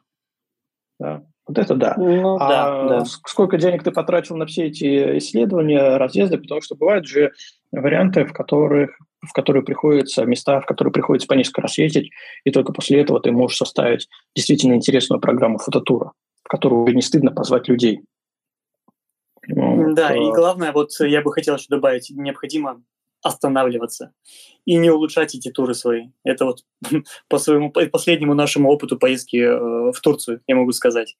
С нашими отелями всегда пытаешься найти что-то лучшее. Ездишь в каждом туре, смотришь какие-то отели получше, что-то там покрасивее, поближе к локации. И вот мы в этот раз ездили. Локация у нас была э, основная, одна из основных локаций для съемки в Каппадокии. Э, смотровая площадка, откуда в основном снимают поднимающиеся воздушные шары. Вот. И э, в первый наш приезд мы жили, наверное, километрах в трех от этой локации. Необходимо было ехать на машине. В следующий раз мы приехали, взяли поближе отель. В этот раз мы жили вот прям буквально на самой площадке, да, какой сколько? Ну, в, это, в этой горе. Прям в этой горе, да. В этой горе очень близко. Но отель, блин, подкачал. Хотя все, ни, ничего не предвещало, да, беды, как говорится. Но вот качество жилья было хуже. Но зато в плане удобства для съемки было лучше. И никогда не знаешь. Вот, вот пытаешься лучше сделать, а получается, блин, иногда хуже. Ну, вот мне, кстати, кажется, что э, основная проблема, когда ты вот э, начинаешь там улучшать, что-то начать, ну, во-первых, э, банально могут, э, может не быть места в том проживании, которое ты знаешь, которое планировал. Да? Когда доходит уже до бронирования э, дела, ну, говорят, нету места, все занято. Да? Во-вторых, у тебя группа. У тебя группа, которую надо расселить максимально локально. Да, в идеале в один отель, либо в два соседних может быть проблем. Вот. А, а в-третьих, действительно, по фотографиям все классно. В том же Стамбуле, помнишь, у нас был случай, когда э, мы даже пытались на букинге э, найти хоть одну фотографию этого отеля, который заказали. Благо, это было уже просто... Мы встали, потому что нам нужно было где-то переночевать, чтобы уже уехать из этой Турции. Mm-hmm. Мы пытались найти фотографию, которая хоть немножко была бы похожа на реальность. И вот э, там только, по-моему, фотография Холла была похожа вот э, какой-то, каким-то рисунком на стене. Все остальное было на фотографиях luxury, по факту просто такая развалюха. И знаешь, что они построили отель, быстренько сняли все это. А, а потом развалили. А потом развалили, да, разваливали долго и так планомерно. И у них это очень хорошо получилось. Да, да, такое тоже бывает. Но опять надо, надо делать такую скидку, что м, в определенных местах ты физически не можешь от э, местных добиться уровня комфорт, комфорта, к которому ты привык. Потому что для них это нормально, для них это уже выше среднего. Для тебя это может быть ну, ни, ниже среднего. Уже такая к нижней планке. Надо как-то быть тоже к этому немножко готовым. С другой стороны, это а, то, из чего рождается очень куча э, классных историй. А, как ты ездил, как ты выживал. Да. А, кстати, знаешь, что мы забыли упомянуть в наших всех этих э, рассуждениях? Количество гидов на группу. Во-первых, сколько группы человек и сколько гидов, или даже не гидов, а, ну, пусть будет организаторов. Э, людей, которые могут тебе в чем-то помочь и знают эти места, сколько будут присутствовать. А, и, наверное, если говорить, ну, надеюсь, пандемия закончится, говорить о нормальных турах, еще на каких языках люди разговаривают. Да, это очень важно, да, точно. Э, да, это важно, потому что э, если ты смотришь, что набирают, ну, не знаю, 20 человек в группу, и там только один гид, а, это нереальная ситуация, это вообще просто... А, ну, один гид 20, 20 человеками не сможет управлять. А, если ты понимаешь, что есть 20 человек и 2-3 гида, да, допустим, два фотографа и еще один человек, который помогает, ну, там, ассистент гида, грубо говоря, то это нормальная ситуация. Ты знаешь, что в любой момент к одному из этих трех человек ты можешь подойти, и решить какие-то свои проблемы. А проблемы могут быть абсолютно разные, вплоть а, от, э, не знаю, капающего крана где-то в отеле до сломанного штатива. Штативы у нас сломались. Ну, банально у тебя ломался штатив на а, лафатенах. А, мне? Да? Да, у тебя, у тебя, защелка у тебя сломалась на этом. Ах, это там было. Да, я уже, я да, уже не да, помню, да. когда я его сломал. Ну, все ясно. Да. Да, а, то есть, э, да, количество гидов и количество участников – это тоже такая штука, на которую стоит обращать внимание. Вообще, готов ты ли ехать в такой компании из 20 человек? Насколько тебе это комфортно? Насколько ты компанейский? Вот, кстати, слушай, вот, например, возьмем да, наш тур в Монголию. Uh, у нас вот в каком-то году, в 17 кажется, группа была 30 с лишним человек. Это очень большая группа, и было 4 гида – и люди в этой группе разговаривали на трех языках. На русском, болгарском и английском.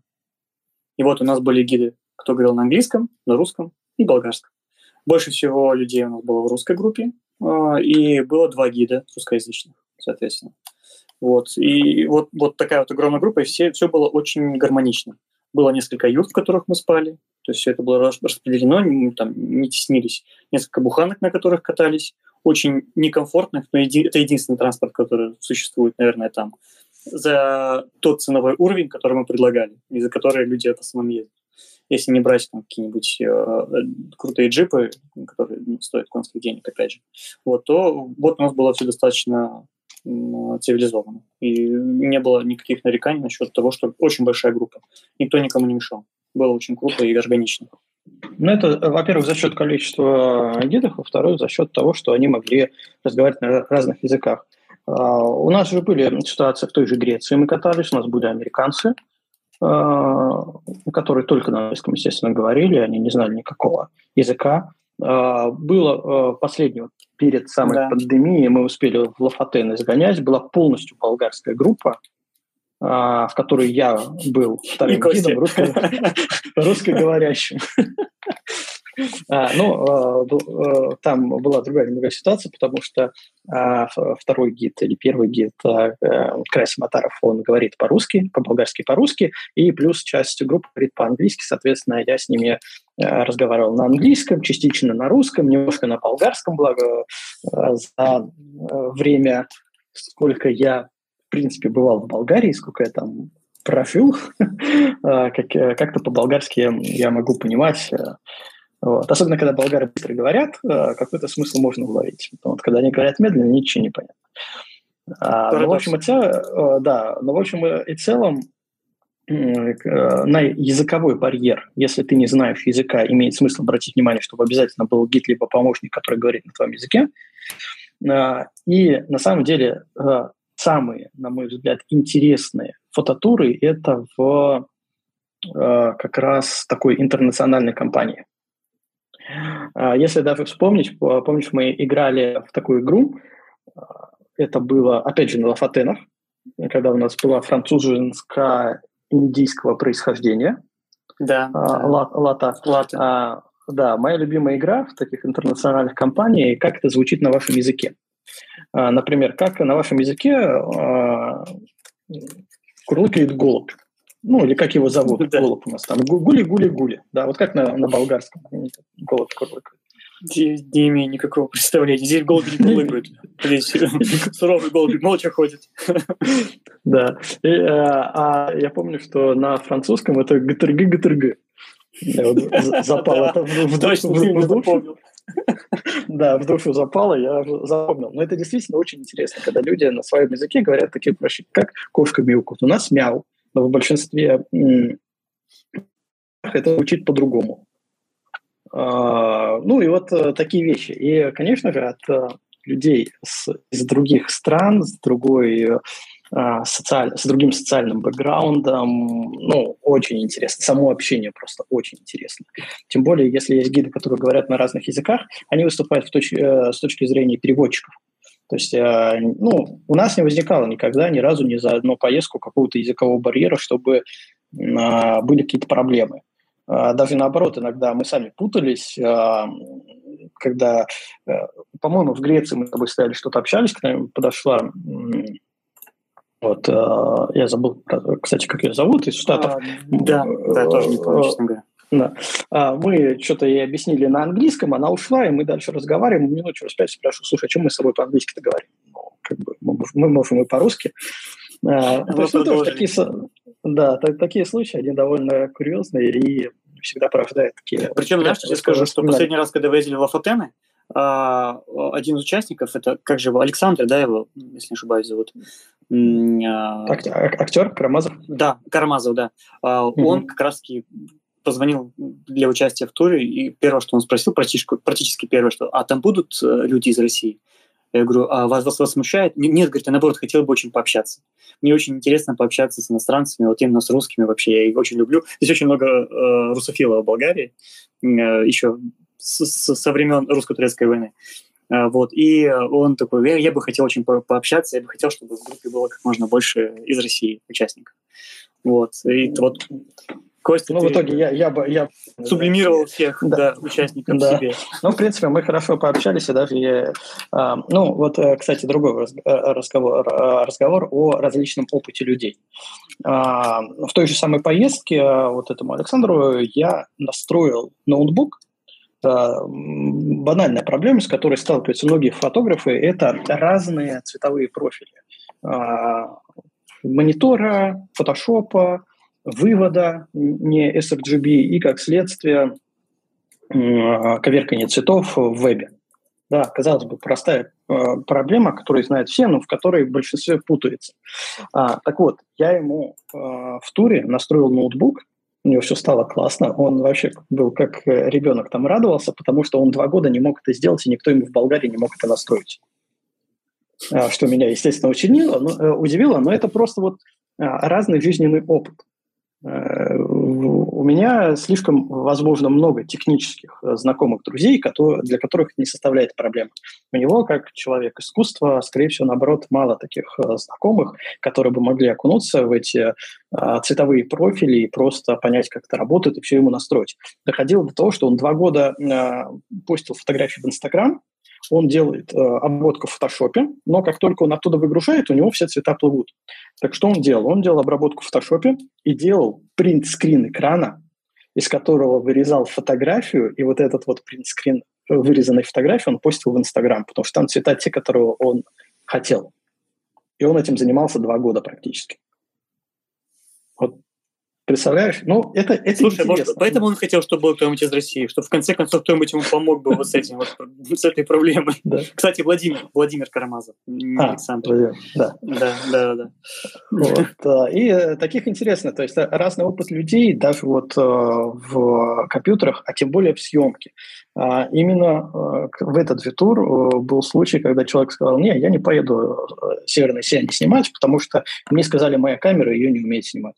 Я эту историю сто раз уже рассказывал, но вот э, действительно человека просто кто-то сказал, что его камера не умеет снимать сияние. Я, причем я пытался добиться уже и красе подключал, как болгар говорящего, чтобы ну, немного снять этот языковой барьер.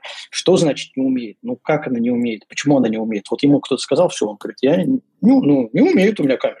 Ну, а, а, вообще никак.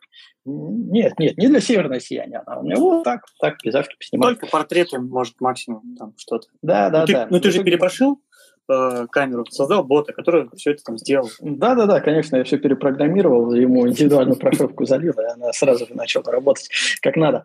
А, э, но на самом деле мы просто его поставил рядом с собой, когда мы поехали, нашли вот этот вот, э, мониторингом многодневным это окошко, когда и тучи разошлись северное сияние, полыхнуло, а уехали на пляж, а, я его просто поставил рядом с собой, мы все настроили, и он радовался тоже как ребенок, что действительно он привез э, из поездки классных фотографий сердца.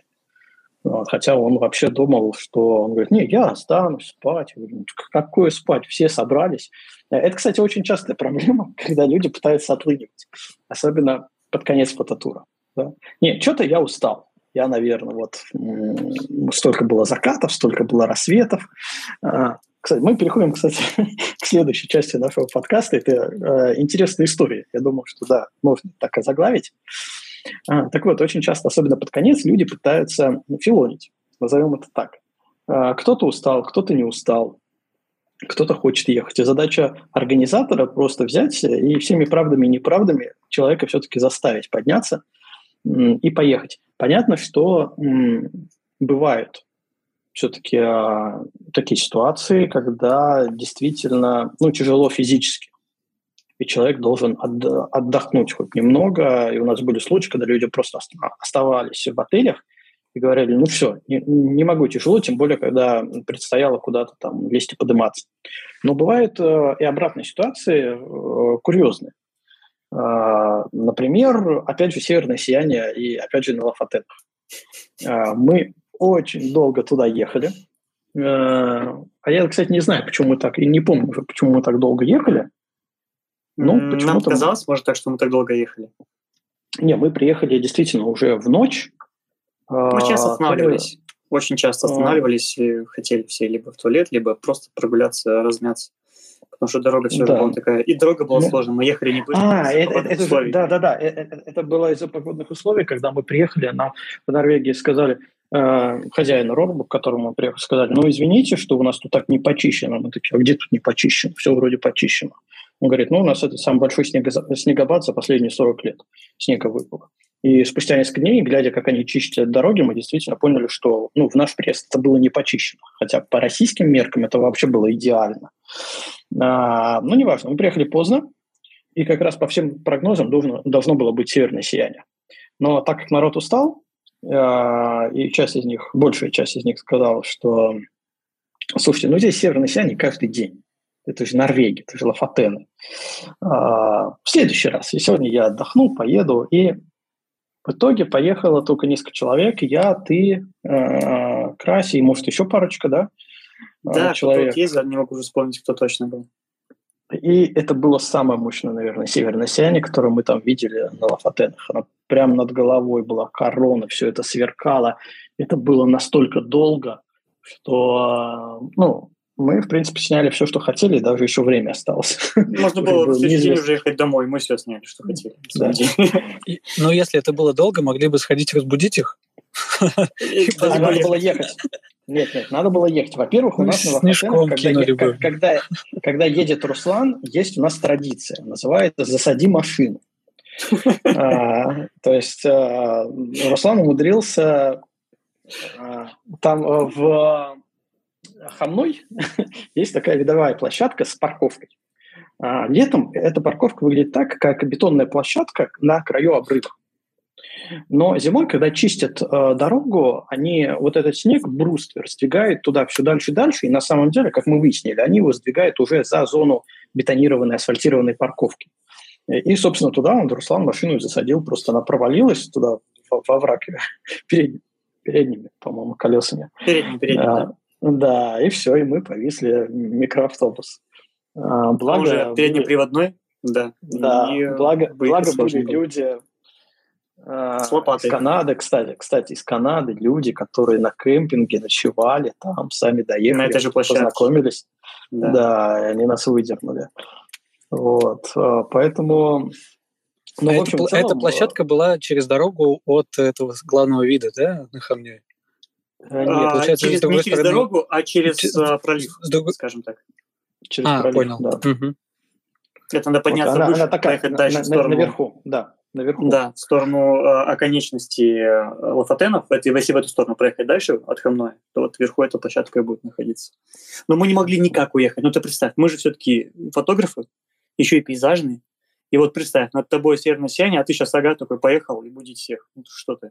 Как? Ты, ты, у тебя, причем, причем... Эта часть мозга отключается просто абсолютно. Ты просто машинально нажимаешь на кнопку затвора и все.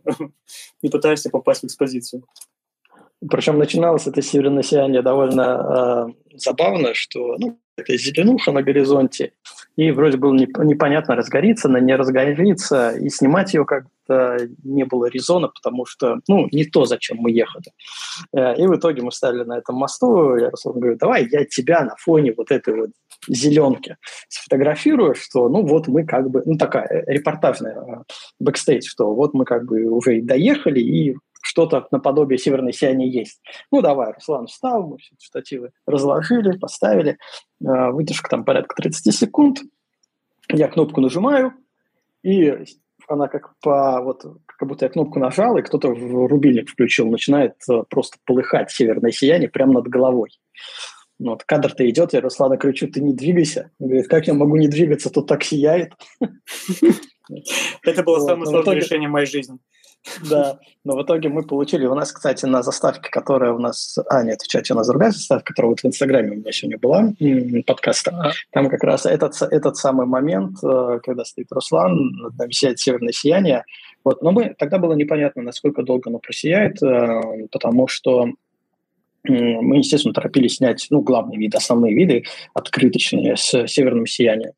А, но в итоге оно сияло настолько долго и мощно, что мы все сняли вообще без проблем уже так поднимаешь голову, ну опять, ну сколько можно, ну хватит уже, уже нет места на карте, дай хоть поспать немного. Было прям, это было самое крутое сияние за всю, за, весь, за всю нашу поездку. Потом было, если не ошибаюсь, еще раз, хорошо полыхнуло, один день, одну ночь вернее, и все. Да, да, когда мы возвращались, мы еще треки поснимали, да, возвращались да. с треков, и как раз тоже было северное сияние, вполне нормальное. А, ну и, в принципе, даже из всех поездок на Лафатена это был, наверное, самое мощное северное сияние, которое мы там застали. Из последней поездки у нас был только один день. А, была такая облачная погода всю поездку, но в последний или даже в предпоследний день а, по прогнозам и сияние сошлось, и облака должны были расступиться буквально часа на 2-3 и мы в это окно успели а, сфотографировать и снять северное сияние. Это вообще, ну, это отдельный кайф, когда ты а, что-то планируешь, у тебя все это сходится, и ты в итоге получаешь результат. Конечно, а, для получения такого результата нужно постараться. И в первую очередь хорошо бы стараться организаторам, потому что некорректно заставлять участников, например, каждый час мониторить. На Кавказе в последний раз все, абсолютно все ночи, что мы там были, я спал в режиме просыпаюсь каждый час, смотрю на небо. Потому что в горах это вообще непредсказуемое, но в итоге мы там засняли максимум звездного неба, которое было за всю поездку. На Лафатенах э, каждый час мониторим спутники и облачность. Да? И да, вся эта да. задача лежит как раз на организаторе. Так, хочешь не хочешь, это спишь дома. Да, на людей дергать, то есть люди, что на Кавказе, что на Лафатенах, они просто спали. И в случае возникновения опасности пропустить а, классные кадры, а, просто будились. Э, на Кавказе это было, благо мы были в палатках а, на ночном выезде, это был крик «Звезды!» И все таки начинают вылезать из палаток, заспанные с камерами, чтобы поснимать. Они потом мне припоминали долго эти звезды, небо. Дай поспать, звезды, небо. Нет, не волнует, вышли и снимаем. Вот. Ну и, соответственно, в Атенах тоже э, в том же последнем выезде единственный шанс, э, который был снять «Северное сияние», он был не упущен. Слушайте, ну, э, я, похоже, придумал определение слова «фототур». Фототур – это отпуск, после которого нужен отпуск. Однозначно. Ну, кстати, да, потому что, а, ну, как мы говорили, конечно, разные бывают, и люди могут сказать, что я сегодня устал, я сегодня никуда не пойду, и я посплю. Ну, ты же не можешь заставить человека, нужно просто обрисовать, что он потеряет в случае удачи. А, ну, в общем Напугать. и целом, да, ну, в общем и целом, конечно, это работа это работа, потому что сроки всегда сжаты, ты не можешь уехать на месяц, чтобы, ну, нет, на этой неделе я отосплюсь, а вот на следующий пойду и что-нибудь поснимаю. Или там сегодня сплю, завтра иду снимать. Э, нет, тут у тебя каждый день э, с учетом э, различных переездов ты снимаешь. Тут важно уметь отдыхать в, любую, в любой момент. Везут тебя в машине, ну вот вырубайся и спи, пока тебя везут, и никто не трогает. Ну, приехали на, на место, встал и пошел снимать. А если мы говорим о ночной фотографии, там о ночных турах, да, ну, точнее, о турах с ночными фотографиями, там вообще может быть еще жестче в том плане, что надо Спать не придется снимать. вообще, да. Да, в той же Каппадокии, чтобы найти места э, для съемки. Одну ночь мы ходили э, по окрестностям, искали места, даже вечером мы сначала посмотрели, потом ночью э, с Русланом мы ходили, искали конкретные точки, конкретные ракурсы, чтобы поснимать, а следующей ночью пошли уже с участниками фототура, то есть получается, что там две-три ночи подряд, ну, просто не спали. Спали Благо не за рулем были еще, вот, поэтому могли себе это позволить, да. Да, ну, там, там, да, там у нас э, отдельно нанятый водитель, э, который возил специально обученный Это водитель, который знает, что можно выехать поздно ночью и ехать куда-то непонятно в поле и стоять ждать группу. Это уже тоже очень важно, чтобы не, не каждый водитель так и будет делать или поедет э, в такие места, куда ездим мы. Нет, ну, скажем, скажем честно, что не, ча- не часто, э, в принципе, водители э, встречаются в фототурах, ну, за исключением, допустим, ну, Байкал, да, там без местного водителя вообще очень опасно куда-то ехать, потому что ты банально не знаешь ни мест, ни трасс, особенно ледовых. Да, или, э, не знаю, Камчатка. Ты просто не заберешь, не заедешь туда, куда тебя завезут местные.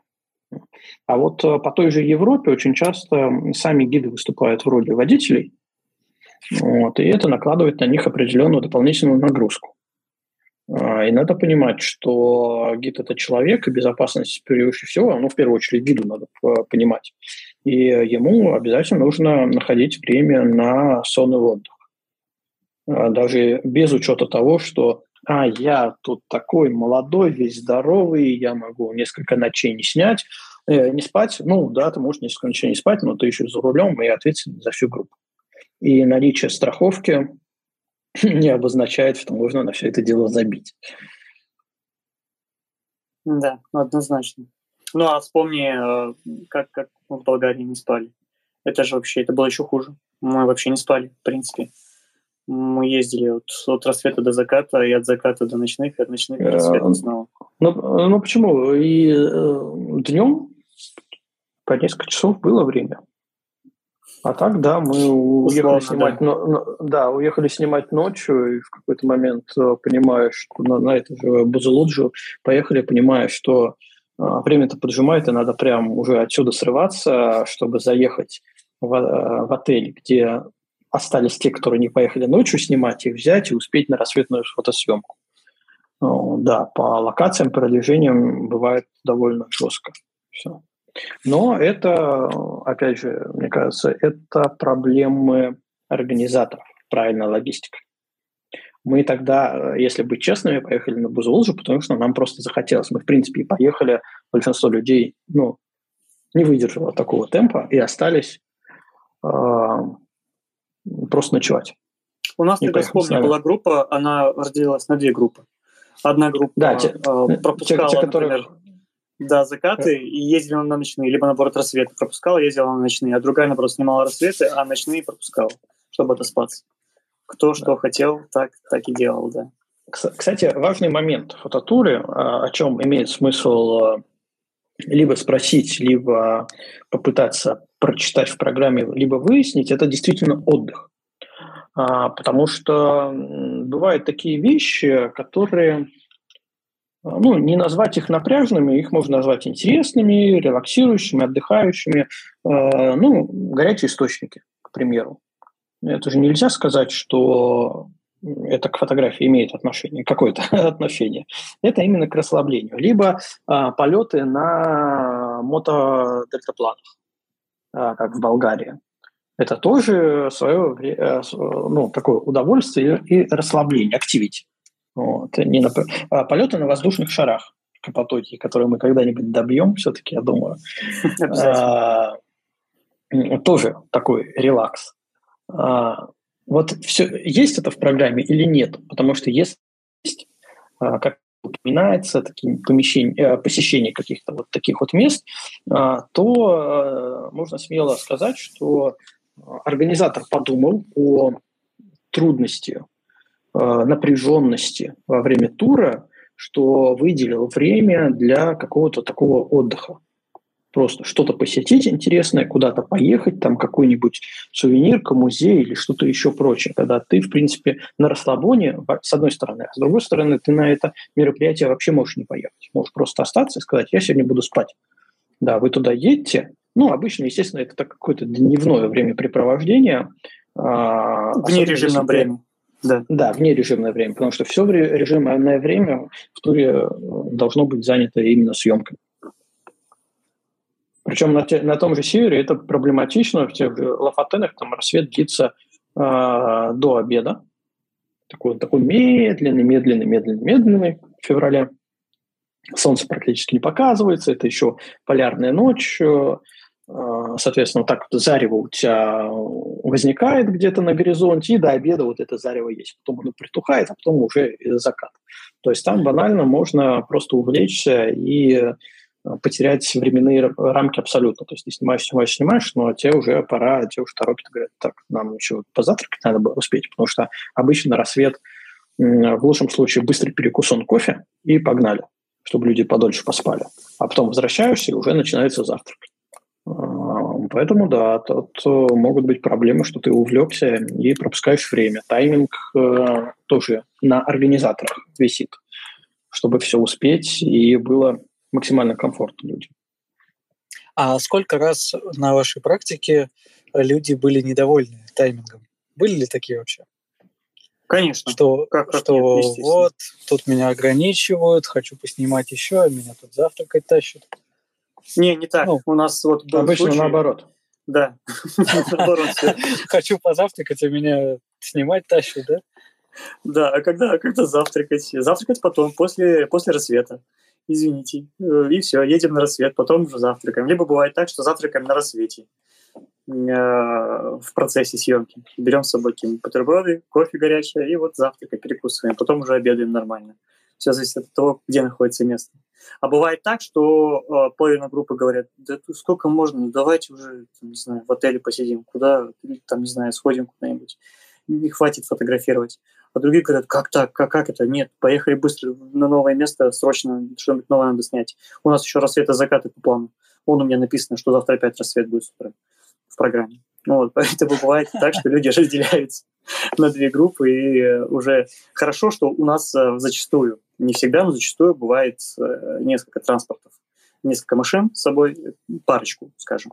И мы можем одну, одну часть группы контролировать, оставив, например, одного гида в отеле, либо поехав куда-нибудь на, на релаксацию, какую-нибудь там, не знаю, в горячие источники. А другая часть группы может покататься. Да, да, да, конечно. Спа. У нас в спа, я всегда стараюсь, чтобы если в Болгарии, то обязательно посещение спа. Здесь, и, там, и, вот... и винодельня еще. И да, винодельня. Это вот две основные вещи такие для релакса, куда вот обязательно посетить. Потому что Болгария – это страна э, вина, потому что здесь везде виноградники и куча хорошего вина, и страна этих как раз горячих источников, которые здесь там больше 6 тысяч, как вроде говорят. Но никто не знает точно. Вот, поэтому и лаванды. обязательно. Лаванды много. Лаванды и социалистические постройки. Все, что желает душа, пожелает. Абсолютно. А еще какие-то неприятные моменты возникали? Такие не, неожиданные вот с точки зрения э, отношения клиент-организатор? Ну, слушай, у меня особо не было таких. Я не знаю, только то ли люди, ну, действительно, есть э, уставшие, э, которые э, я не хочу куда, никуда ехать, есть те, которые цепляются за программу, а у нас вот тут вот написано, что мы сегодня в этой точке, а мы почему-то планируем уехать в другой. Ты объясняешь, что исходя из погодных условий текущих, нам лучше как бы махнуть места. Мы поедем сначала туда, а потом вернемся сюда, э, поснимаем, да, может погода наладится. Вот. Но есть те, которые говорят, ну, мне уже напи- я хочу сюда, я вот хочу сюда, но туда не получается ну, если брать, опять же, тот же сервер, не все доезжают до Териберки. Замело и все, mm-hmm. нет туда дороги. Ну, значит, надо как-то менять. Вот. Ну, есть, вот... не совсем негатив, это может быть какой-то запрос, который невозможно выполнить, но негатива, я не знаю, я негатив никогда не встречал со стороны вот, фотографов. Может, мы фотографы такие все добрые и пушистые, что не бывает. Но вот негатива никогда не встречал, не знаю не было такого прям. Ну, вот я, я, я тоже не сталкивался. Ну, действительно, здесь, может быть, везет, и все-таки э, за счет того, что ты общаешься до того, как люди бронируют и едут, пытаясь э, рассказать максимально, как это будет выглядеть, что это будет выглядеть. Ну, э, банальный пример. Ты купил фототур, рассчитывая, что ты будешь жить в отеле, а ты приезжаешь, это фототур э, палаточный. И живешь в палатке. Ну, это вот большой тут, недочет, э, конечно. Да, да, вот тут просто либо не написали, либо не акцентировали внимание, а, либо еще что-то. А ты клюнул на низкую цену, потому что надо понимать, что да, действительно, палаточный тур, условно, там, выходного дня, э, когда едут на... Ну, вот у нас по Карелии очень э, часто практикуют люди фототур выходного дня, когда субботу-воскресенье с палатками уехали в болото снимать. А, почему нет? Но если э, ты знаешь, что такое палатка, умеешь жить, выживать в ней два дня, то это твое. Но если не акцентировали внимание, не написали, ты пропустил, приехал, вот такое вот видел, ну, я думаю, тут негатив будет. Поэтому э, я считаю, что со стороны организаторов нужно а, с каждым, кто бронирует, кто интересуется, обязательно разговаривать и рассказывать, как это будет выглядеть. И быть максимально честным. Да, надо проговаривать нюансы. Да, да, что здесь вот, э, вот такое место очень классно, мы туда очень планируем поехать, но здесь мы будем жить в палатке.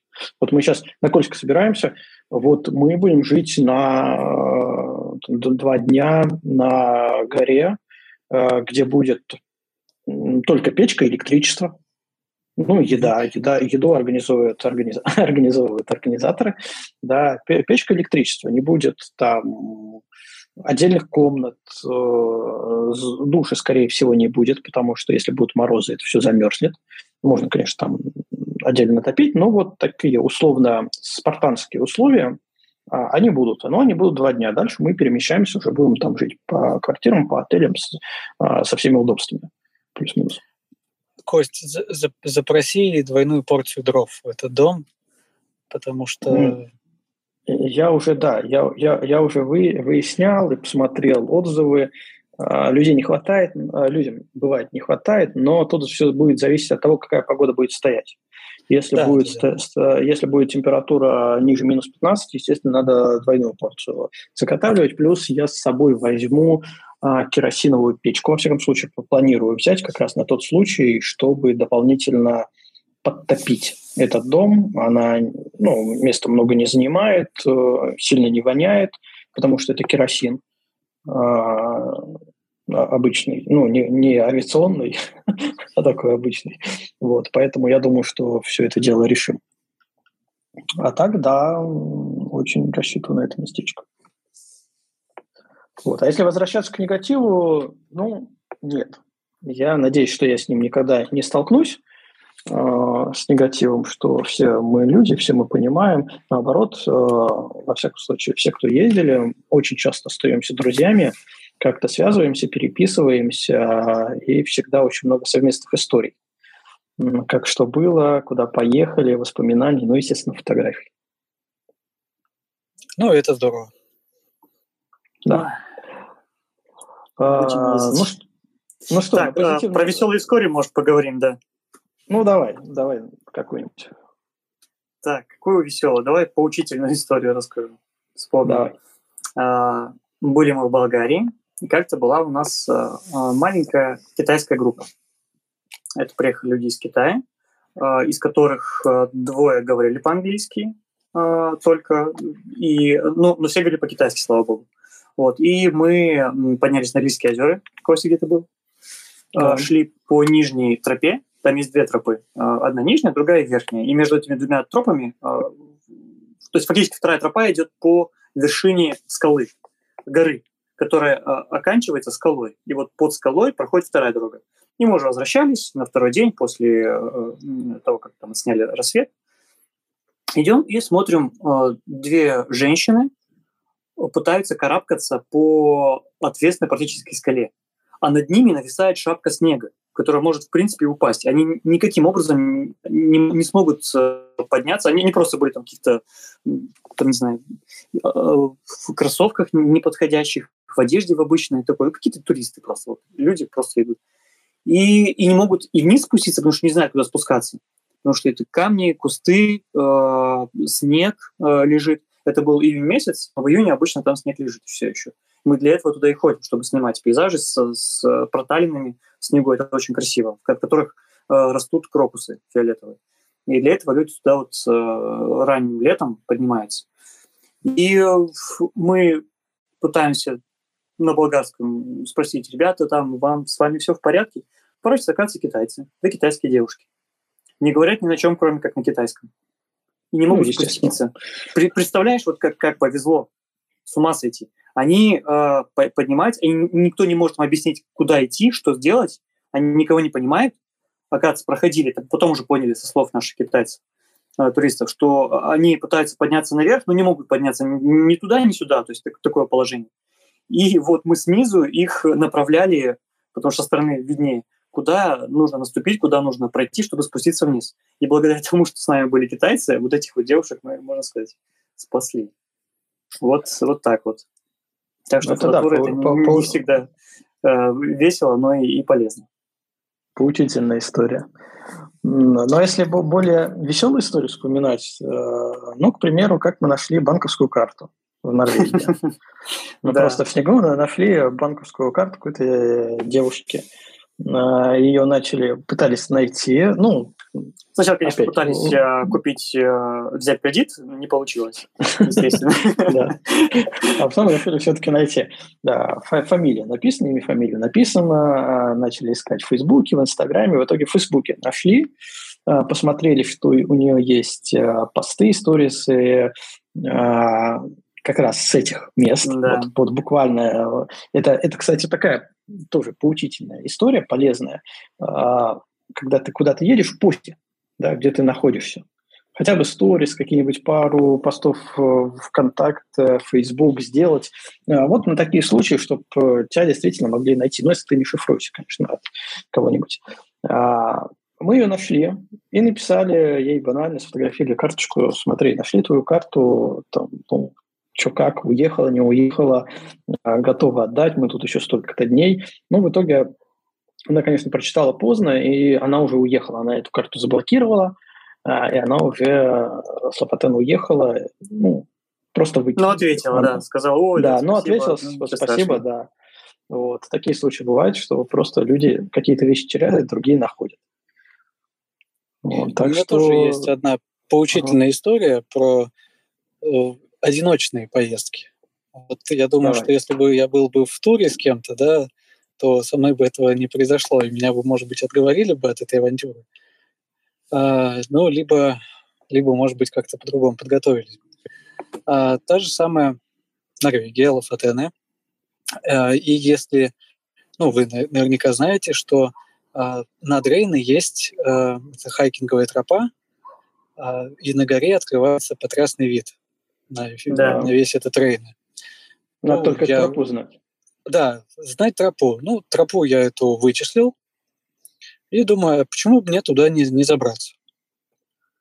А, и я полез. Полез. А это какое по... время года, Антон? Это был март. Это был снег mm-hmm. и лед.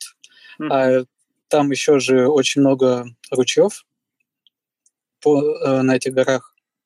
Поэтому там под снегом везде, считай, лед. Ну, я полез. Поднялся я, наверное, метров 30 и сорвался. И вот буквально, если бы не кусты, наверное, я бы меня бы сейчас здесь не было. Вот, потому что кусты меня спасли, и так я ну, затормозил. А будь я, наверное, в группе, меня бы либо, наверное, бы отговорили бы от этой авантюры, либо мы бы где-нибудь э, все-таки обувь бы подходящую бы нашли. Ну, либо организатор знал бы эту тропу, стоит ли подниматься, и если стоит, то в чем подниматься.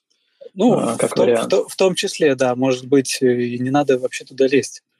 Ну, я, я попробовал. Не, ну у нас такие случаи, когда мы отговаривали людей от таких авантюрных мероприятий, естественно, ну, не знаю, в каждом туре случается.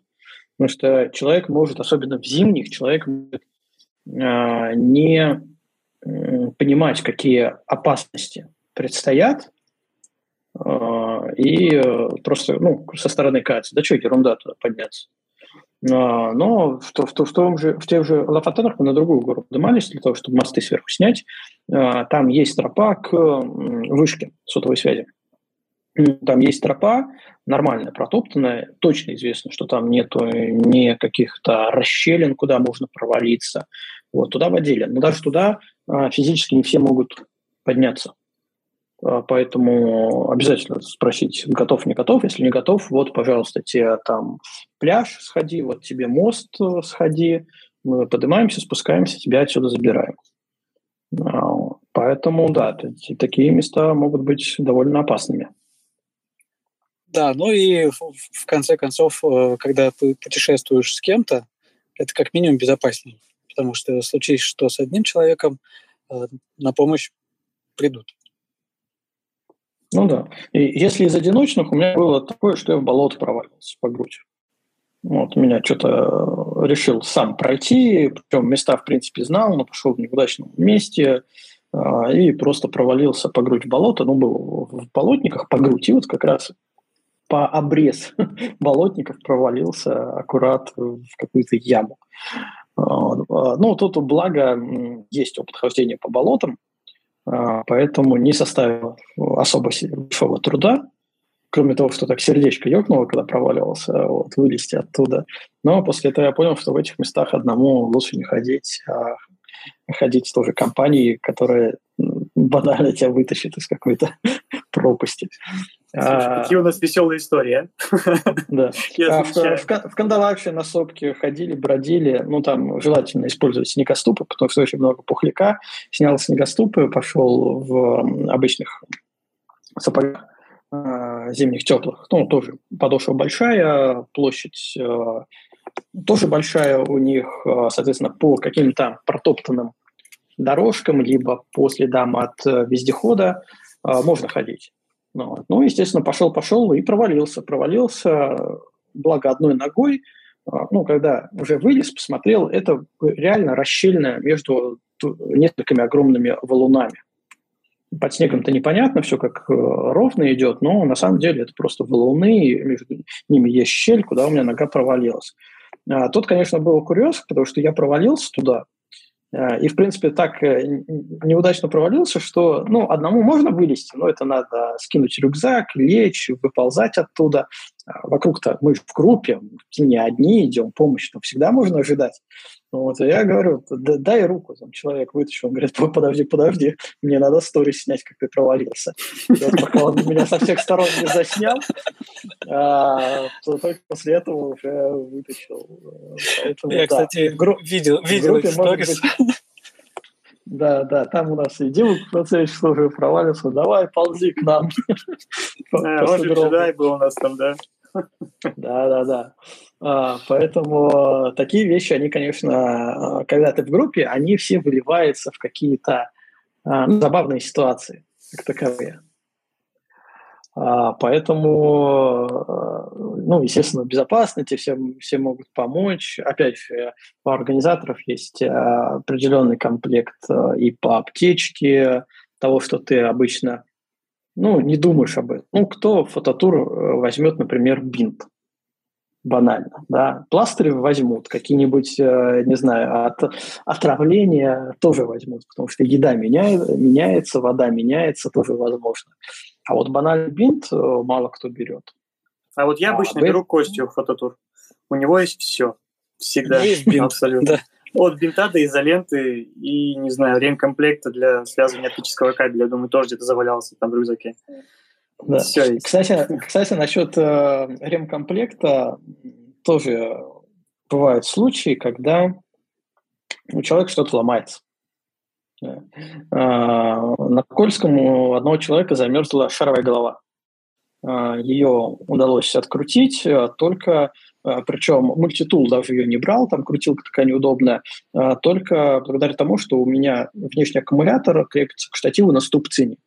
И эту ступцину мы использовали как рычаг, чтобы открутить шаровую голову, чтобы она снова заработала. Вот. Потом, естественно, всякие изоленты. Вот кажется, ну, все, все нормально, ничего нету такого, чтобы сломалось. Но каждый раз, вот постоянно, где-нибудь ну, что-то примотать необходимо изоленты. Всегда попадается. Я уже не говорю про дополнительные запасные флешки, которые у людей заканчиваются, либо они их забывают. А, и много-много всяких мелочей.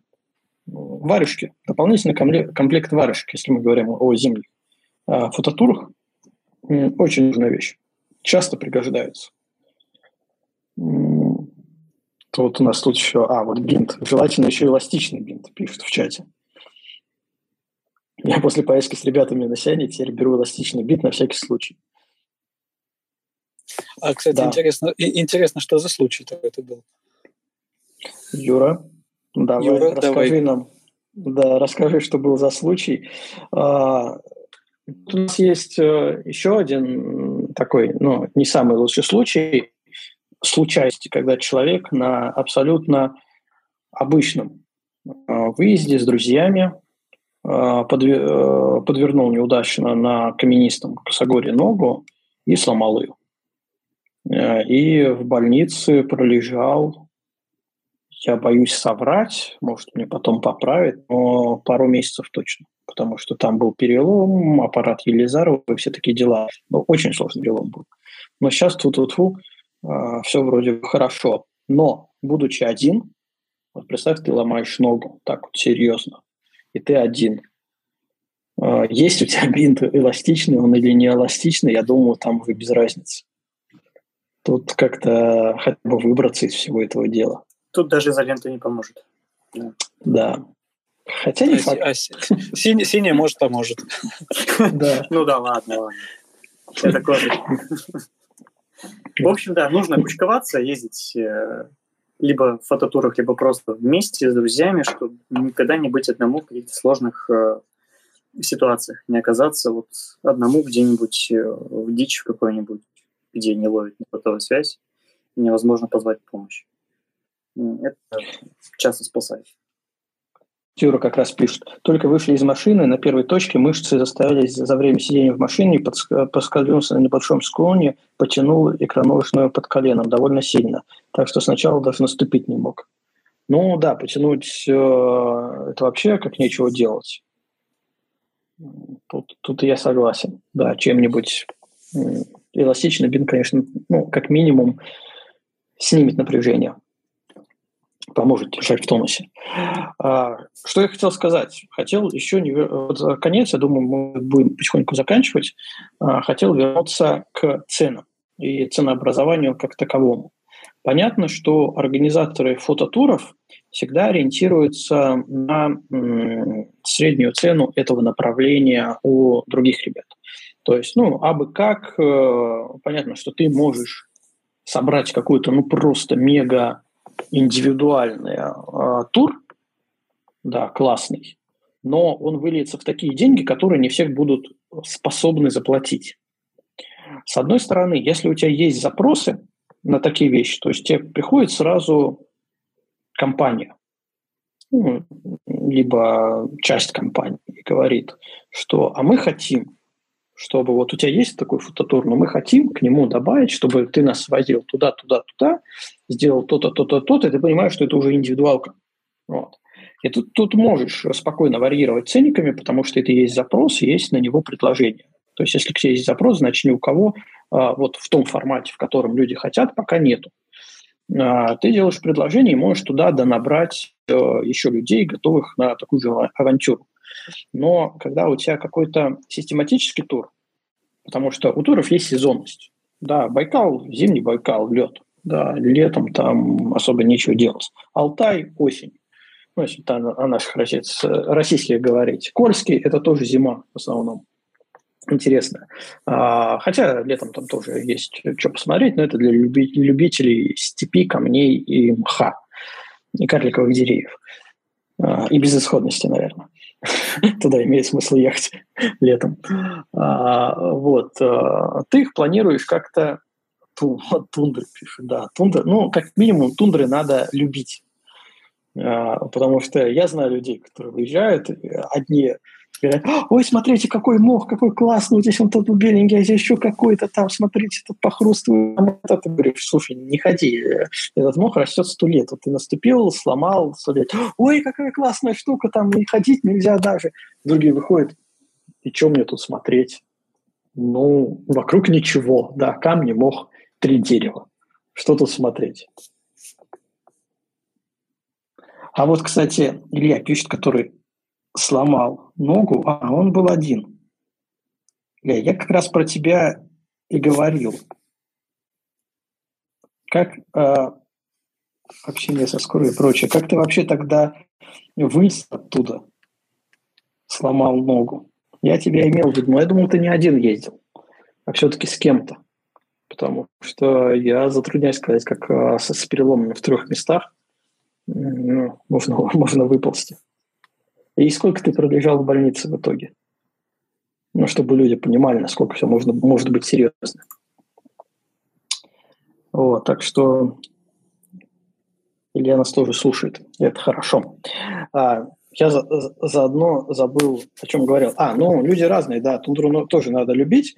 И, и вот э, если говорить о систематических турах, то все равно на них есть, так как они сезонные, на них есть определенный уровень цен. А, с одной стороны, а, клиенту это хорошо, что он может сравнить. Но, как мы говорили, сравнивая, имеет смысл э, заглядывать в программы для того, чтобы а, понять, э, за счет чего один тур дешевле или за счет чего один тур дороже. Но, с другой стороны, часто, конечно, уровень цен, он э, все-таки выше ожидаемого. Естественно, люди хотят за условные 10 тысяч съездить э, на неделю на Алтай. Но, к сожалению, такого быть не может, потому что она стоит намного дороже. И хорошо, если ты самостоятельно попытался узнать ценники, ну, то есть э, как самостоятельное путешествие. Вот я туда поеду, я возьму там машину, мне нужно там проживание, и мне необходимо еще посетить те другие места, еще нужно кого-то найти из места, который мне это все покажет. А, поэтому начинаю вот так вот самостоятельно планировать, понимаю, что это ни разу не 10 тысяч, к сожалению. Поэтому ценники все-таки чаще расстраивают. С другой стороны, люди, которые в, теме, в теме, даже выезжая... О, Илья пишет, я еще болею, нога не срастается. Сегодня пошел шестой месяц. Ну вот вам, да, печальная история. Тут, тут, тут, тут, да. Илья, ну, Здоровья. Ну мы, мы, тебе, мы, мы тебе желаем да, скорейшего заживления. Да, чтобы все хорошо. Но я знаю, что такие переломы, я, кстати, в свое время сталкивался с подобными, благо не на своих конечностях, а будучи, помогая различным медицинским светилам в этой области. А, надеюсь, все будет хорошо, потому что, ну, все-таки это лечится, как показывает моя практика. Я за, за, зато вот перебил меня на негативной ноте Илья. Я забыл, что я говорил до этого. Я говорил про цены, что э, все-таки хочется дешевле, но когда ты сам начинаешь планировать какое-то путешествие, ты понимаешь, что все это дороже. С другой стороны, что люди, которые в теме, которые, допустим, уже ездили, либо они уже интересовались, то для них организованные э, вещи могут быть э, по цене приятные. Как, например, э, я столкнулся с кучей положительных отзывов о нашей последней поездке в Каппадокию, когда была уже озвучена цена, и мне сказали, что серьезно, за эти деньги в Каппадокию, конечно, едем. А, потому что люди, во-первых, имеют опыт путешествия, во-вторых, они знают, сколько это стоит просто самостоятельно туда поехать. А, а тут, э, грубо говоря, в те же деньги тебе еще и компания, тебе еще и организация, и тебя еще и ввозят. А, поэтому вот ну, двоякая ситуация бывает. Э, если вы новичок, начните с простых фототуров. Куда-нибудь не очень далеко, банально, чтобы посмотреть, как это все устроено как вас повезут, привезут, как-то логистика, насколько сильно вы устанете, вот, э, потому что ломануться куда-то за 100-200 тысяч рублей и не получить ожидаемое, то есть э, когда у тебя разница между ожиданием и реальностью за там, 20 тысяч рублей, это одно дело. А когда у тебя разница между, такая же разница между ожиданием и ре, реальностью за 100 тысяч рублей, это уже немного другое дело, и тут можно накопить определенный негатив. Так, Митя у нас руку поднял, давайте еще Митя послушаем. Митя, привет. Привет, привет еще Митя. раз. Слышно меня? Да, да. слышно. А, я к вам с противоположным мнением. Как раз слушал весь подкаст, э, и меня очень сильно удивляет э, утверждение, что самостоятельные путешествия выходят э, куда дороже, чем фототуры. Я с этим категорически не согласен, и весь свой опыт, я вообще, в принципе, могу сказать, что, наверное, я это лучшая антиреклама туров. Вот. Я не ездил ни разу в фототур, все мои путешествия самостоятельные, более того, чаще всего это в одно жало, как говорится. Вот. И могу вам сказать, при должном уровне подготовки, а иногда он идет не один, не два месяца, э, выходит ну, не намного дороже, чем ты будешь ездить в группе с кем-то, э, но при этом ты будешь ценить э, свою свободу и то, что ты один никто тебе не будет мешать, э, лезть под ноги, и, в принципе, твой график не будет зависеть ни от чего, кроме твоих желаний. Мне вот почему-то непонятно э, ваше утверждение про э, стоимость э, самостоятельных путешествий. Мить, мы же, мы же здесь э, говорили не про конкретно самостоятельное путешествие, а про фототуры в те места, в которые э, не всегда бывает э, возможно добраться одному. Ну, например, можешь пример? А вот вы приводили Алтай. Кольский я не беру, тут я с вами согласен, там проще довер, довериться профессионалам, может искать места э, там довольно сложно. А вот, вот с Алтаем... С, я, я на Алтае, к сожалению, не был пока, Uh-huh. По, по нему ничего сказать не могу. А, а вот в Кольском я был один. А, в, это, в следующем году планирую поехать опять один. Uh-huh. Но был в туре в Карелии. Uh-huh. Потому что у меня не было э, ни возможности, ни знаний э, местности, потому что я uh-huh. фактически там вообще, я думаю, я бы оттуда не выбрался если, uh-huh. бы, один, если бы один поехал. Вот э, в тех местах я не мог себе представить, как я поеду туда в одиночку. Ну вот скажи тогда так, у тебя было желание сесть и несколько недель, может месяц э, попробовать подготовить это? А, Именно нет, подготовить поездку? Нет. Или просто хотелось уже спокойно сесть в самолет и чтобы за тебя это все было сделано? А, ты знаешь, это э, так конкретная поездка была, она спонтанная. Uh-huh. Я фактически увидел анонс, ВКонтакте uh-huh. я увидел, а, связался с организатором, а, мы с ним поговорили. Через какое-то время я ему сделал предоплату этого тура, uh-huh. сел в машину, доехал из Москвы до Карелии, там мы встретились и помчались на лодке по островам. Mm-hmm. Ну, То когда есть... есть лодка, скорее всего, я с тобой соглашусь. Вот приведу к тебе пример Алтай, который сейчас популярен. Э, ровно год назад, в сентябре, я поехал на Алтай, планировал, что я попаду на Курилы, но ковид ввел свои ограничения, острова закрылись, и без двухнедельного карантина попасть на, ну, на Сахалине, попасть на острова было просто невозможно. И я быстренько переиграл и отправился на Алтай. Отправился я туда один. До этого, естественно, я смотрел туры. То, что плюс-минус меня устраивало, это был тур Russia Discovery. Ну, наверное, знаете этих ребят. Вот. Очень много фотографов туда свозили, в том числе иностранных. Таких, как, может, Ленард, может, слышали о нем.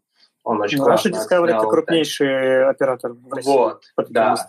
Ну и у них цены, соответственно, были от 250. Вот. Э, остальные туры, фототуры попроще были в районе 70-80 тысяч. И посмотрев программу и полтора месяца просидев э, за поиском мест, я понял, что она меня не устраивает. Я начал э, простраивать логистику по тем местам, которые мне нравятся. Естественно, я заранее планировал, что это все будет э, в одиночку.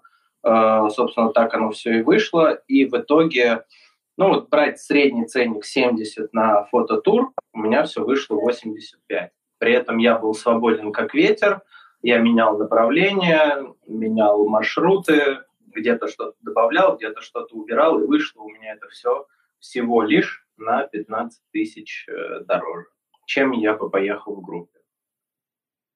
А, слушай, да, давай, Антон, давай.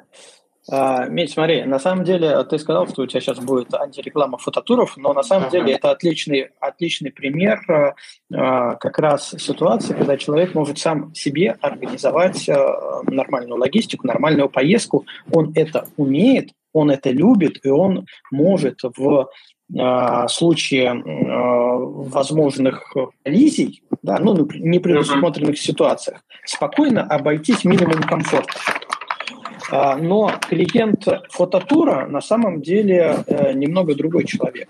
Это человек, либо который не умеет организовывать, либо который не видит необходимости в этом, а, либо который а, ожидает определенного уровня комфорта, а не несколько месяцев самостоятельно это выискивать, с кем-то переписываться и искать. Вот здесь есть разница да, большая. Э, я поэтому зачем, спрашивал, зачем люди едут? Но с этой частью я с тобой могу согласиться, а ну, с комфортом не совсем. Есть места, где комфорт, в принципе, не предусмотрен. Вот, ну его там нету от слова совсем. А в июне этого года э, осуществил свою давнюю мечту, сходил э, в Адыгее к Большому Тхачу, э, но сходил туда не в фототуре, а в обычном туре с обычными ребятами-походниками. Вот. Вместе со мной, там довольно мало мест под стоянку э, палаточную, там было несколько фототуров. Э, и, собственно, проанализировав потом ценники, ну, я понял, что небо и земля, ребята. Ну, прям со- совсем какие-то конские деньги берут за такие вещи. И это я говорю именно в плане стоимости стоимости фототура. Там нету комфортных условий, условия такие же. Палатка, палатка. Питание плюс-минус одно и то же. Вот. Даже если там взять, э, может, пользовались сублиматами, ну, то, что дороже обычного питания в походных условиях, даже если раскинуть сублиматы по всем дням, все равно ну, ценник значительно больше. И когда речь идет не о комфорте, то ну, я не могу тут согласиться, что все фототуры с комфортными проживаниями и комфортными условиями. Взять а... те же Курилы, Дальний Восток, там практически везде палаточная история. А, слушай, ну вот а, ты, ты вот сейчас говоришь а, точно, да, однозначно. А, самому, если поехать, ты можешь все это презентировать, угу. можешь все это сделать и прокатиться. Вопрос желания, да. Естественно, э, желание, да, и возможность, если есть время, ты это все делаешь. А, и поехал, да, по тому маршруту, который ты сам создал. Если ты углубился в, в эту ситуацию, это очень прикольно, да, и, конечно, круто так сделать. Но когда у тебя нет возможности э, заниматься этим, и ты посмотрел программу, она тебе нравится. То есть тут вопрос свободы, он очень абстрактен, э, потому что ты едешь по тому туру, по которому ты хотел проехать. И зачастую в турах нет такого, что все, мы едем от точки А до точки Б мы вот везде, на тех же вот Лафатенах, да, да uh-huh. та же, тот же Алтай, вот делали тур Алтай, Ал, Алтай Монголия, uh-huh. и мы там видим какую-то красивую гору или красивую, красивое дерево, а, золотое, останавливаемся, фотографируем. То есть у нас нет такого. Если, если понравилось, встали, вообще вышли и пошли снимать. Естественно, со, соображая и, и понимая, что нам надо ехать до какого-то определенного места, чтобы там, например, заселиться в отель. Но это и ты и сам делать будешь, если будешь ездить э, таким образом. Чтобы Но есть же и точки магниты, как мы их называем, которые нельзя проезжать. Ну вот а, не, мы это значимые локации. Не, не, ну, значимые локации они обычно в турах указаны. Если они интересны, да, то конечно, ты выбираешь. Конечно. А, опять же, а, в Алтае вот ты сам себе организовать повара навряд ли сможешь.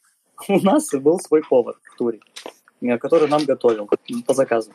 Из, из тех Но... Ну, продуктов, которые он заказывает. И, и повар профессиональный. Ну, это, конечно, жир, да, я согласен. То есть, ну, есть такие нюансы, которые, да, ты, на которые ты можешь пойти, э, на какие-то компромиссы с, с удобствами или там с тем, чтобы э, получить больше свободы определенно, которую ты хочешь. То да, естественно. То есть это просто два разных подхода к путешествию тут нельзя сравнивать, типа, я за, и, и, то есть я, я, я не, не, не прав, то есть я с вами не согласен, то, что фототур – это прикольно. То есть, ну, это, это разные вещи. Фототур – это одно, самостоятельное путешествие – это другое, и тоже очень круто. Просто я говорил только в, кон- в контексте ценников. А я ценник ни тоже, за что видишь, не, а, не агитировал. Ценник, ну слушай, ценник бывает а, разный в зависимости от сервиса. Ты приводишь а, как сравнение Russia Discovery. Russia Discovery это, это, это товарищи, которые предлагают э, максимальный комфорт э, в диких условиях, максимально диких условиях. То Это сравнение я за рамочки немножко вынес. Э, я на нем сакцентировал внимание, но ценники там заоблачные, я имел в виду, да, что... Это, это нормально. Да, но они там предлагают, конечно, суперские условия, но тут э, у кого насколько толстый кошелек. Я имею в виду, есть еще обычные фототуры, которые будут в э, районе 70-80 тысяч. Discovery я вынес в этом сравнении за скобки. Да, что... у них не 80 далеко. Это да. да, у них, у них там намного-намного больше. Я именно говорил это не в контексте не того, что ребята ездите, катайтесь самостоятельно. Нет, я именно в сравнении цен на своем опыте просто прочувствовал, что цена в туре э, по сравнению с самостоятельной организацией этого тура не всегда, далеко не всегда бывает оправдана. Вот. А если мы берем Кольский, то вот Кольский, наверное, одно из тех мест, где э, это все оправдано. Ну, для меня, по крайней мере, пока что я смотрел, Кольский, да, это то место, куда лучше поехать э, в, именно в группе. Но вот остальные места, где я уже успел побывать, где еще буду, для меня просто, ну, очевидно, э, нужно ехать самостоятельно. Вот взять недавний Итуруп, я смотрю, сколько на него стоят туры, и сравниваю с э, тем ценником, который я потратил, и Ну, естественно, делю это еще на все, на то, что посмотрел я куда больше, чем предлагают в фототурах. А заплатил на, ну, не очень большие деньги больше. Ну, да, в общем, ты просто не ездил в наши фототуры, вот в чем проблема. Так что... Ну, вот, кстати, есть вопрос по поводу Кольского. У вас уже все, группа набита? Но там есть одно место, последнее. Угу. Поэтому, ну, если хочешь, можешь рассмотреть э, ну, либо можем списаться, и я тебе... Да, давай скинь в личку, не будем сейчас это уже обсуждать, тогда уже в личке все продолжим. А, смотри, что а, еще хотелось бы сказать по поводу комфорта. Вот ты говорил, что а, самостоятельный комфорт ты можешь, э, ну, то есть а, организовывая самостоятельно, ты можешь там себе и даже лучшего уровня комфорта организовать. Но если нету места, тур сам по себе не подразумевает какого-то комфорта, это, например, палаточного, то, собственно, там организовывать нечего, у всех плюс-минус одинаковые условия, но почему-то фототуры берут больше денег. А, так вот, а, в таких вещах тоже есть свое, ну, своеобразное, а, своеобразный уровень комфорта. А, к примеру, а, к примеру, что а, мы, когда ездили на Кавказ с палатками, у нас был палаточный фототур, Естественно, всю еду готовили организаторы, и Дима Кукрацевич очень классно готовит карбонару. Вот в палаточном лагере ты э, классно берешь и э, ешь вкусную карбонару, э, приготовленную гидом. Естественно, когда бы вот я сам поехал, ну, бывает, что я сам весу один, Естественно, если карбонар буду готовить, я буду э, питаться какими-нибудь э, более простыми вещами, сухпай, да, да, да, просто макароны сварю, но не карбонару полноценную. А вот это тоже такой определенный уровень комфорта, а, который э, имеет смысл учитывать в таких расчетах. Но в любом случае я согласен с тем, что а, когда ты едешь один самостоятельно, ты можешь уложиться в меньшие деньги можешь вложиться в такие же деньги. Можешь чего-то не предусмотреть и где-то потратить, и у тебя в итоге будет больше. Но если ты умеешь организовывать, если ты это любишь, если ты это знаешь, если ты, а, как я уже говорил, можешь э, перетерпеть какие-то коллизии, то э, в 99% случаев самостоятельная поездка будет дешевле. Тут я абсолютно точно согласен с таким высказыванием. Да, можно потратить как больше, так и меньше. Все зависит э, от того, чем чем готов пожертвовать. Нюансы и, всегда надо. Да, нюансы есть везде, и при самостоятельных путешествиях, и при путешествиях с группой. В а, вот, туре. кстати, по Алтаю у нас э, есть свой наш человек, который живет э, в Барнауле, и который нам помогает и организовывать транспорт э, и проживание. Потому что, вот, к сожалению, в таких отдаленных регионах очень все нестабильно и не точно. То есть вы можете забронировать отель, можете договориться о транспорте, но прилетев э, и прибыв в аэропорт, выйдя из аэропорта, вы не встретите ни своего водителя, который скажет, а, ну я чуть передумал ехать. Или, ну, у меня не получилось. И с отелем может быть такая же ситуация. К сожалению, такое случается. Это ну, не есть э, нормальная рутина, но такое бывает. Это, и это, к сожалению, при больших группах э, большая проблема, соответственно. Поэтому организация тура немного сложнее в этом смысле. Э, слушай, ну вот у меня был случай. Э, этим летом мы поехали в Астраханскую область, чтобы посетить соленые озера. Астраханская и во Владимир... В... Как это? Соседняя область. Волгоградская. А, и забронировали автомобиль в аренду на весь период путешествия нашего. И почему-то перед вылетом, буквально за сутки, мы решили написать а, в конторе арендной, все ли в силе.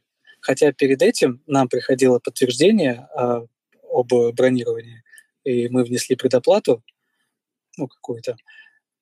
А нам говорят, а нет у вашей брони, на вас автомобиль не зарезервирован. Вот такая ситуация произошла. Мы, нам пришлось... А куда, куда вы предоплату отсылали, что ее нету? А, мы э, агрегатору.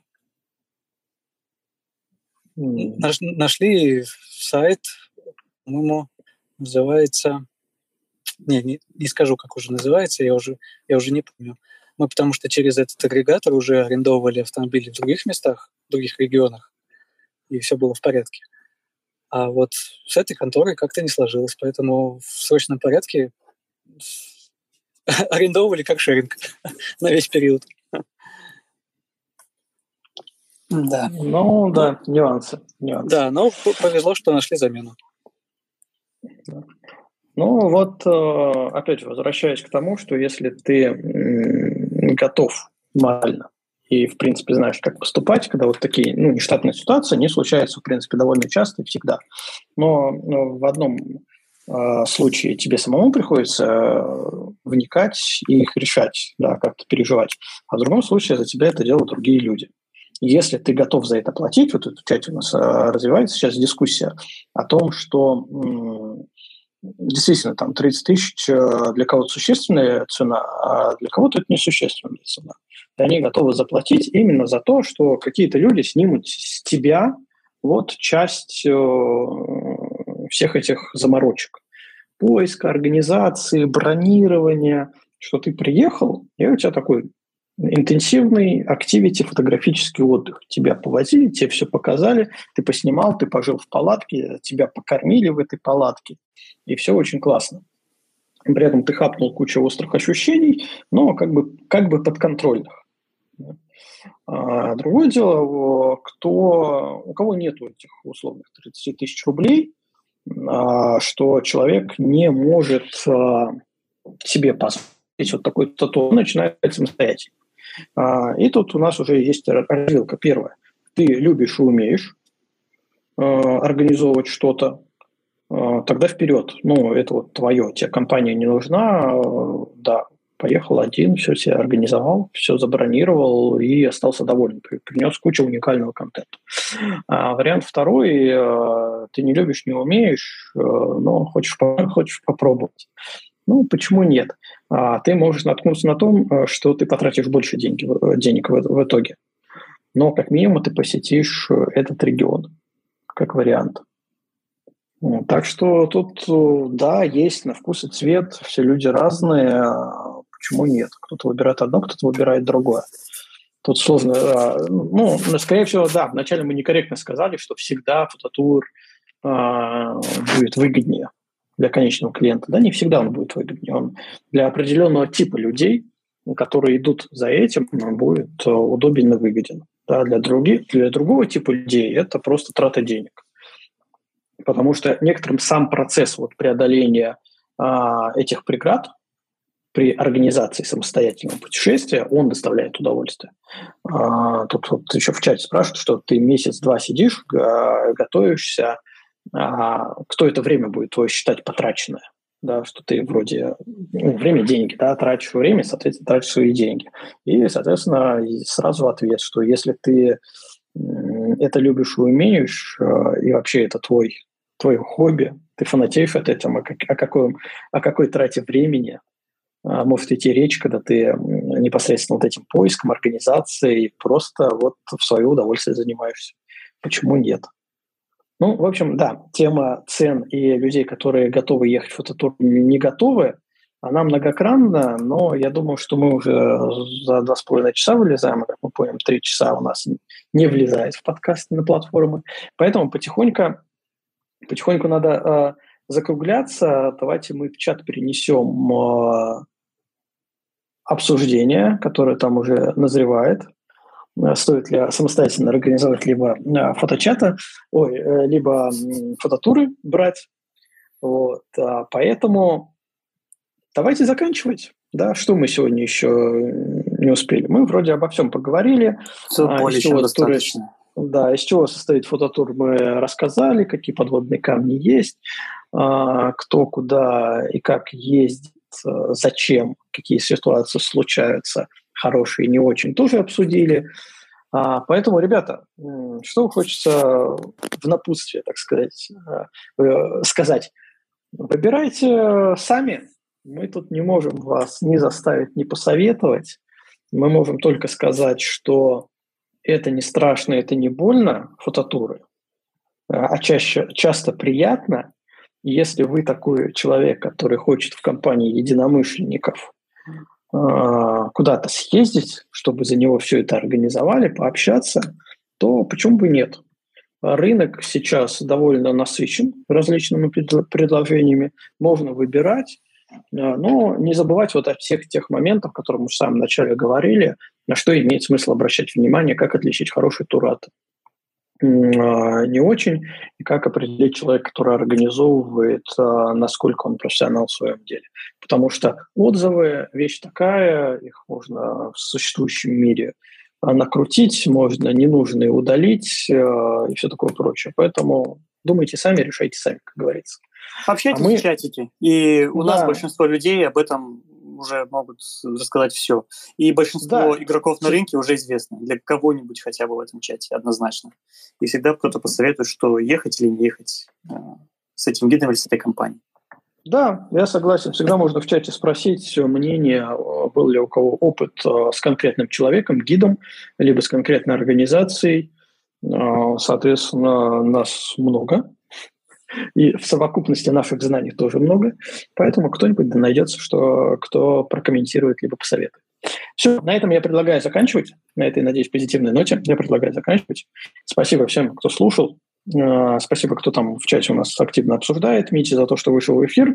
А, надеюсь, я потом послушаю запись, что там все-таки не так сильно, как у меня в наушниках все было, и будет слушателям понятно. Если что, буду что-нибудь придумать для Э, субтитров, о чем ты говоришь. А, еще раз, всем спасибо. Встретимся через неделю с новыми темами. А, и, надеюсь, э, с интересными для вас тоже. Все, всем спасибо. До новых встреч. Спасибо, что были с нами. Пока.